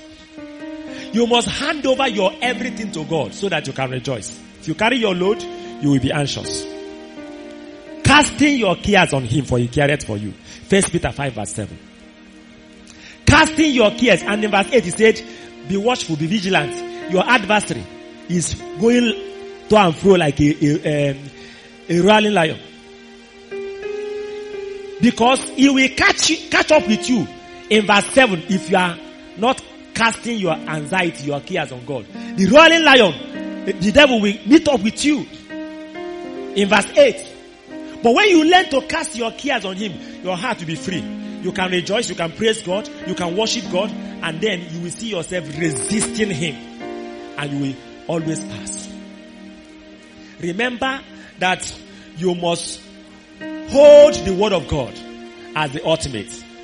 You must know the truth and establish it where?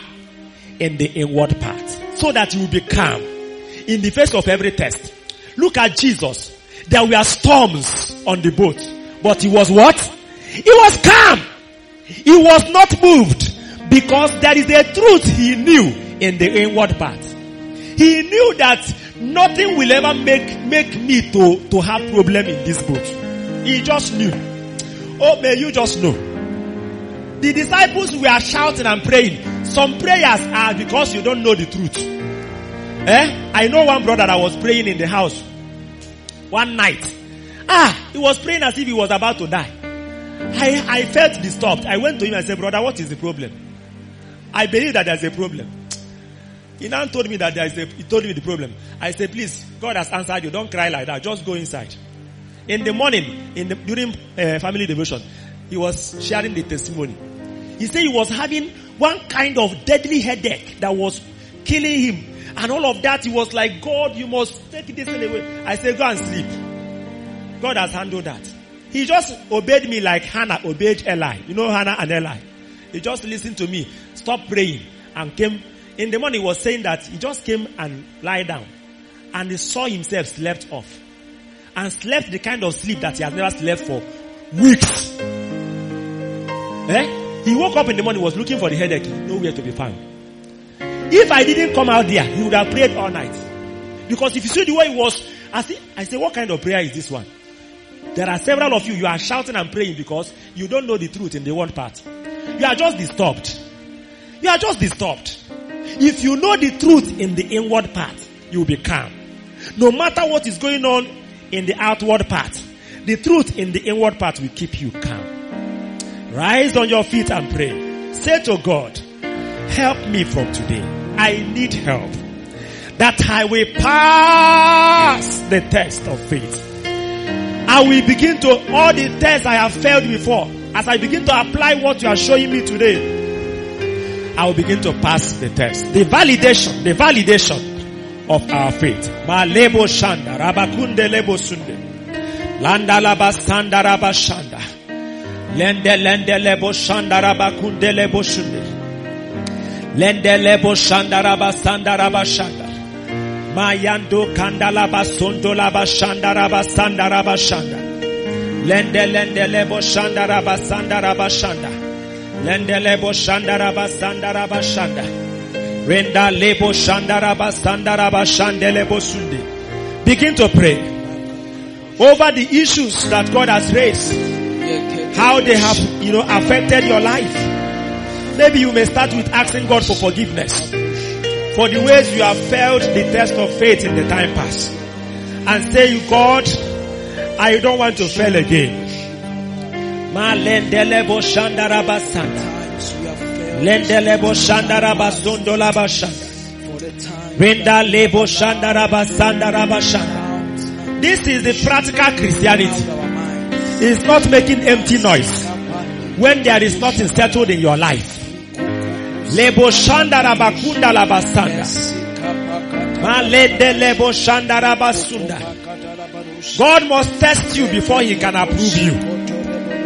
He must test your faith before he can approve you and before you can rise to the next level. Look at you desiring higher heights with God. But you don't know that your, it is passing this simple test before you that will make you to rise. It's not empty prayers that are, you know, you are praying and shouting, but you cannot pass a simple test. You cannot, you know, establish the truth in the inward part and refuse to listen to the noise in the outward part. Hey, Malebo Shandaraba Sanda. Your word is true. I say your word is true. You need to pray. Oh. Don't sing with me. Just pray. Just pray. Just pray. Your word is true. Oh, Jesus. Your word is true. Your word is true.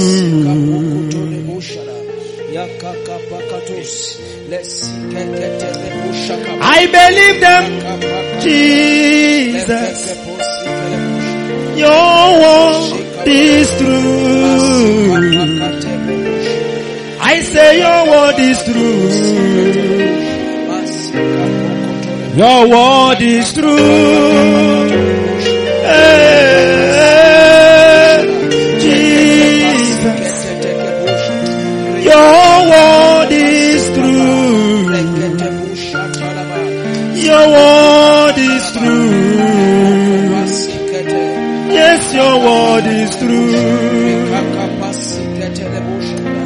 Malebo shandaraba sanda.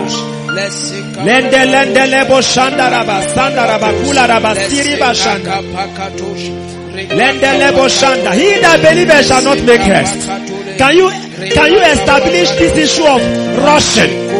Rushing to take drugs. Rushing to go for tests. Rushing to to to to, to go and borrow. Can you say to God, it, it is ending today. He that believeth shall not make haste. I will, I will wait upon the Lord. I will wait. This is testing my faith. It is not just my faith that is being tested. His faithfulness is also under test. His faithfulness is under test. So I'm not alone in the journey. He is with me in the test.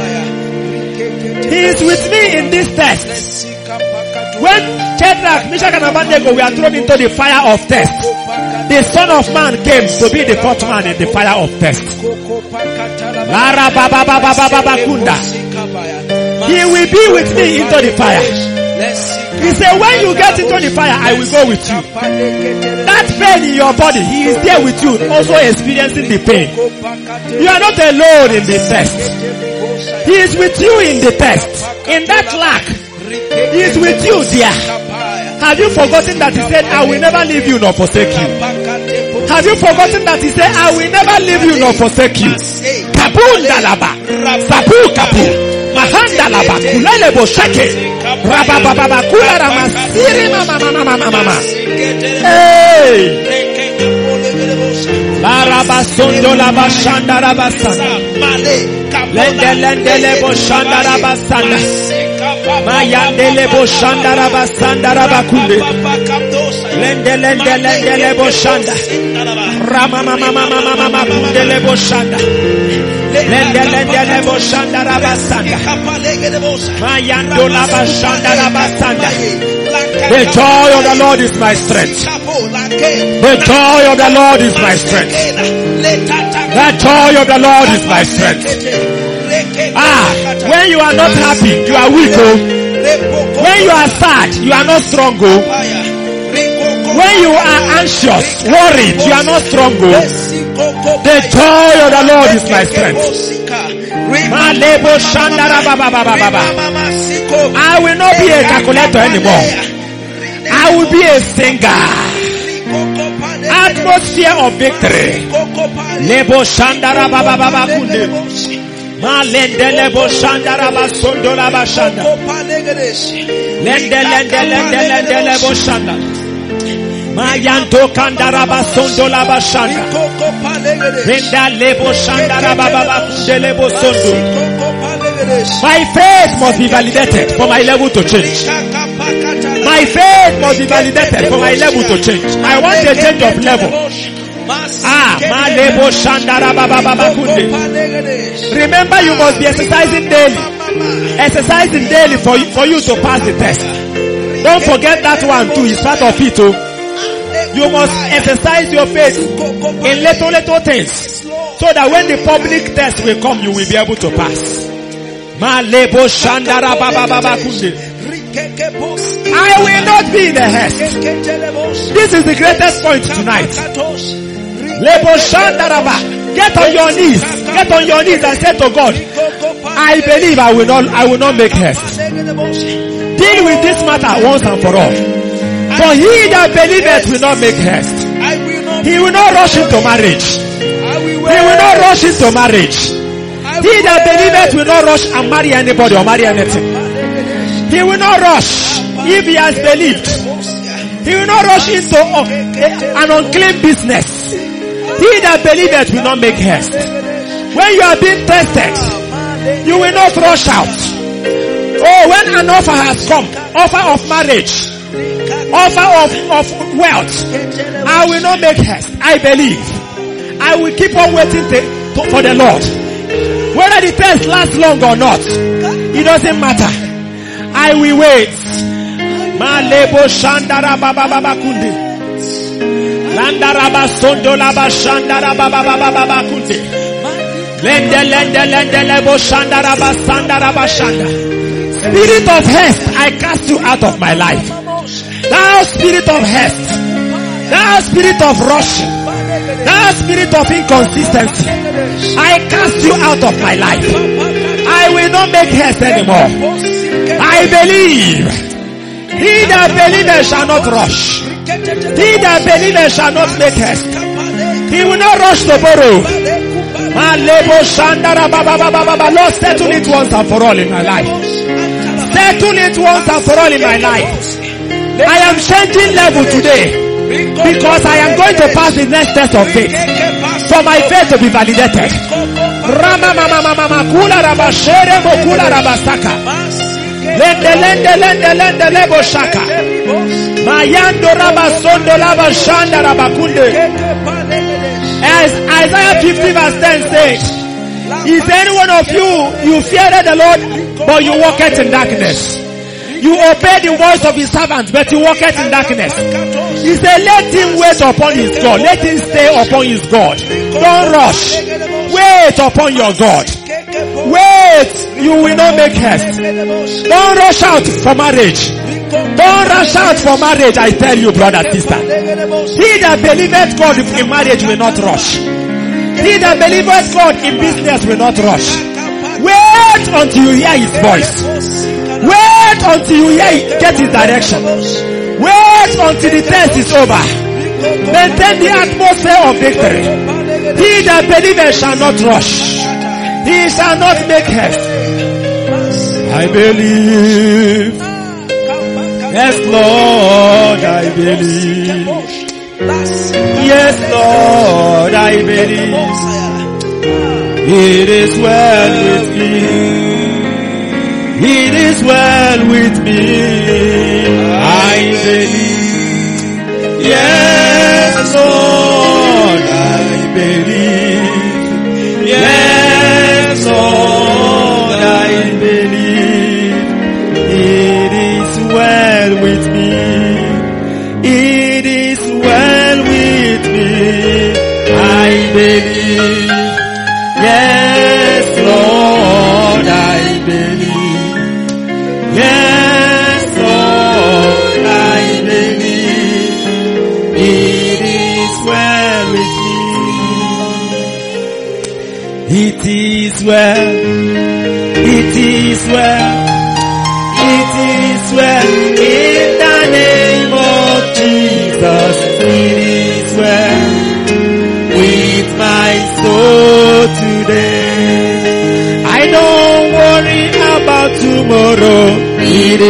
well. The Lord is taking care of somebody. The Lord is taking care of your marriage. Don't worry about it. Don't worry about it, sister. Brother. Oh, you will not worry about anything. Oh, it is well. It is well. In the name of Jesus, with my soul today. The Lord has settled your job. I know it is well. It is well. Your job is settled. There may be a test of time. But don't rush. He that believeth shall not make haste. Wait on the Lord. Maintain the atmosphere. Oh, it is well with my soul. It is well. Well. It is well. In the name of Jesus. It is well. With my soul today. We are going to sing that song again. We are going to close with that song. But before we close with that song, there is this aspect of this test I want you to pray about. Many of us has, has failed the test and that's why we are where we are. I'm talking about when your, your faith, faith to do exploit is being tested. You say, I will be going for evangelism. And then you go for evangelism for, for one month. No soul was won. Before God will begin to, you know, give you souls at every evangelism, He will test you to know, to know whether you will continue. Even if you don't see so. Whether you just go for evangelism, just in an obedience to Him. You say, I have tried to pray for the sick. The sick is not getting healed. He's testing you to know why you want to heal the sick. Is it because of your ego? Is it because of... And so many of us have stopped trying to do exploit because you said the one I tried did not work. The one I tried is not working. So you stopped. Can you repent now and say to God, I'm returning back to the school of exploit. I'm returning back to the life of exploit. Doing exploit by faith. When I am being tested with results, with no result, when I'm being tested with no result, I must pass the test. You started a business. God said to you, start this business and with you I will prosper you. In the first three months of that business, no result. You look as if the business was failing. That was what happened to Moses in Egypt. He said, Pharaoh, let my people go. The, the, the, the, the trouble increased. It's a test. It's a test. La Rabba Shanda Rabba. Say, I must pass the test of exploit. Lord, I will not go back. I will continue to walk, to follow you, to try, to do what you want me to do. I will not fail anymore. Thank you, Jesus. In the name of Jesus. Amen. I want to pray for you, but I want you to get into the atmosphere of victory. So that you start practicing it from this message. So as we take that song again, I would like you to sing it with, in the atmosphere of victory. We have prayed, God has heard you. You want to pray more, you can pray more. But it's time to rejoice. It's time to, to, to, to make the joy of the Lord your strength. You see, when you, it, it seems as if your faith is failing.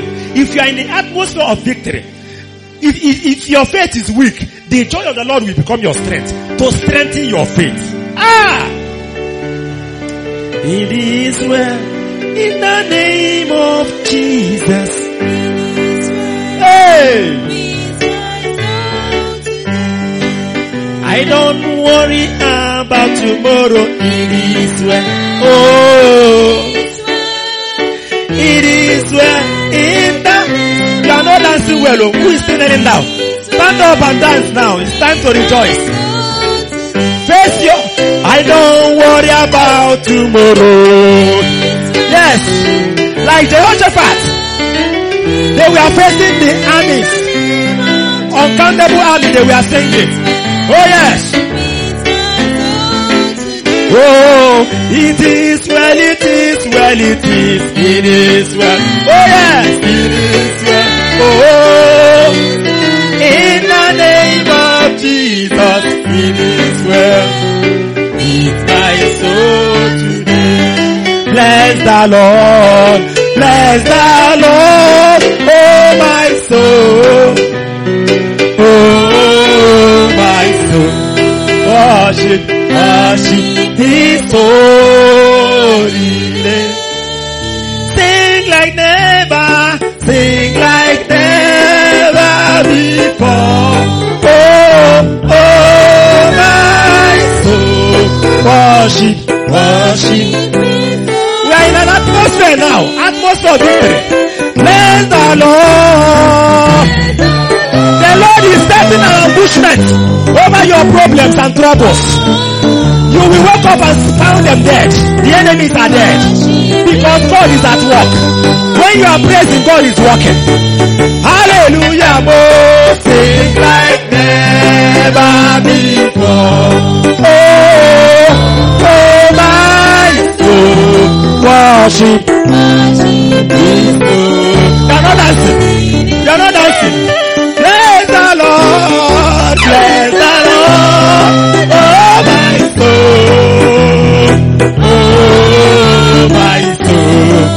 Worship, His holy name. Sing like never. Hallelujah. Oh.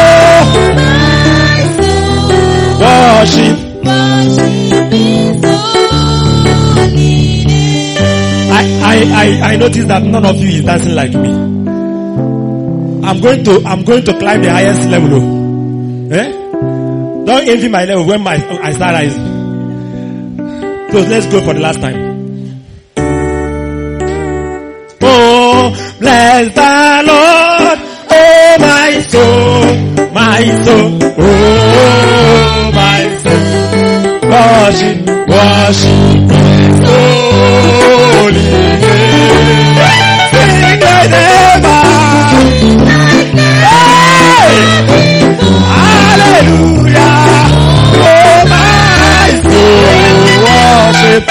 Take it two more times. Oh. Oh. Oh. I say worship, worship holy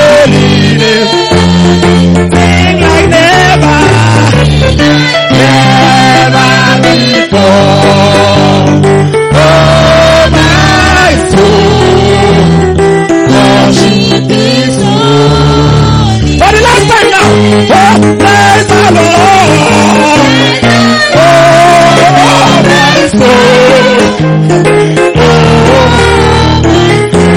say worship,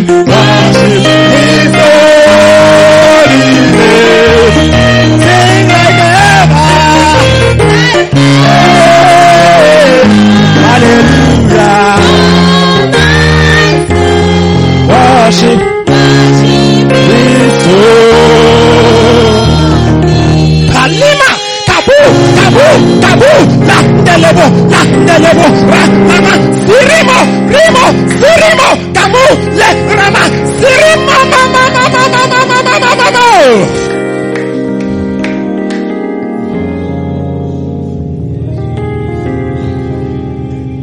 Thank you, Jesus. You know what happened? As you began to praise and sing, what happened in Second Chronicle 2020 began to happen. I tell you the truth. You will find those towers, first, those things, you will find them dead. You will find their dead bodies. You are going to spoil now. You will enter the second phase of praises in the valley of Berakah. Berakah praise. Hallelujah. I bless you in the name of the Lord. I bless all of you in the name of the Lord.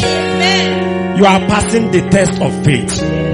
You are climbing to the next level. you are, your faith will be validated and you will see your savior at last and be rewarded for your work. In Jesus name we have prayed. Amen. Hallelujah. If somebody is happy and blessed, can you make a joyful noise to the Lord once again? Please don't cease to continue in praise. Don't, don't cease to continue in thanksgiving. Thank you for listening to Moments of Encounter this night. It was brought to you by Calvary Revival Labels Enugu, Nigeria. For your questions, testimonies, and comments, please do well to send an email to calvarywayrevival at gmail.com. That is Calvary Way Revival Labels at gmail.com. For further information on our programs and messages, which will be of great blessing to you, please do well to visit our website at www.calvaryonline.org. That is www.calvaryonline.org. You could also like our Facebook and Telegram pages, which is at Calvary Way Revival Labels. That is Calvary Way Revival Labels. We'll back same time next week on the same channel. Until then, endeavor to put into practice the word that you have heard today. May the Almighty God preserve and keep you in these evil days. Amen. God bless you and good night.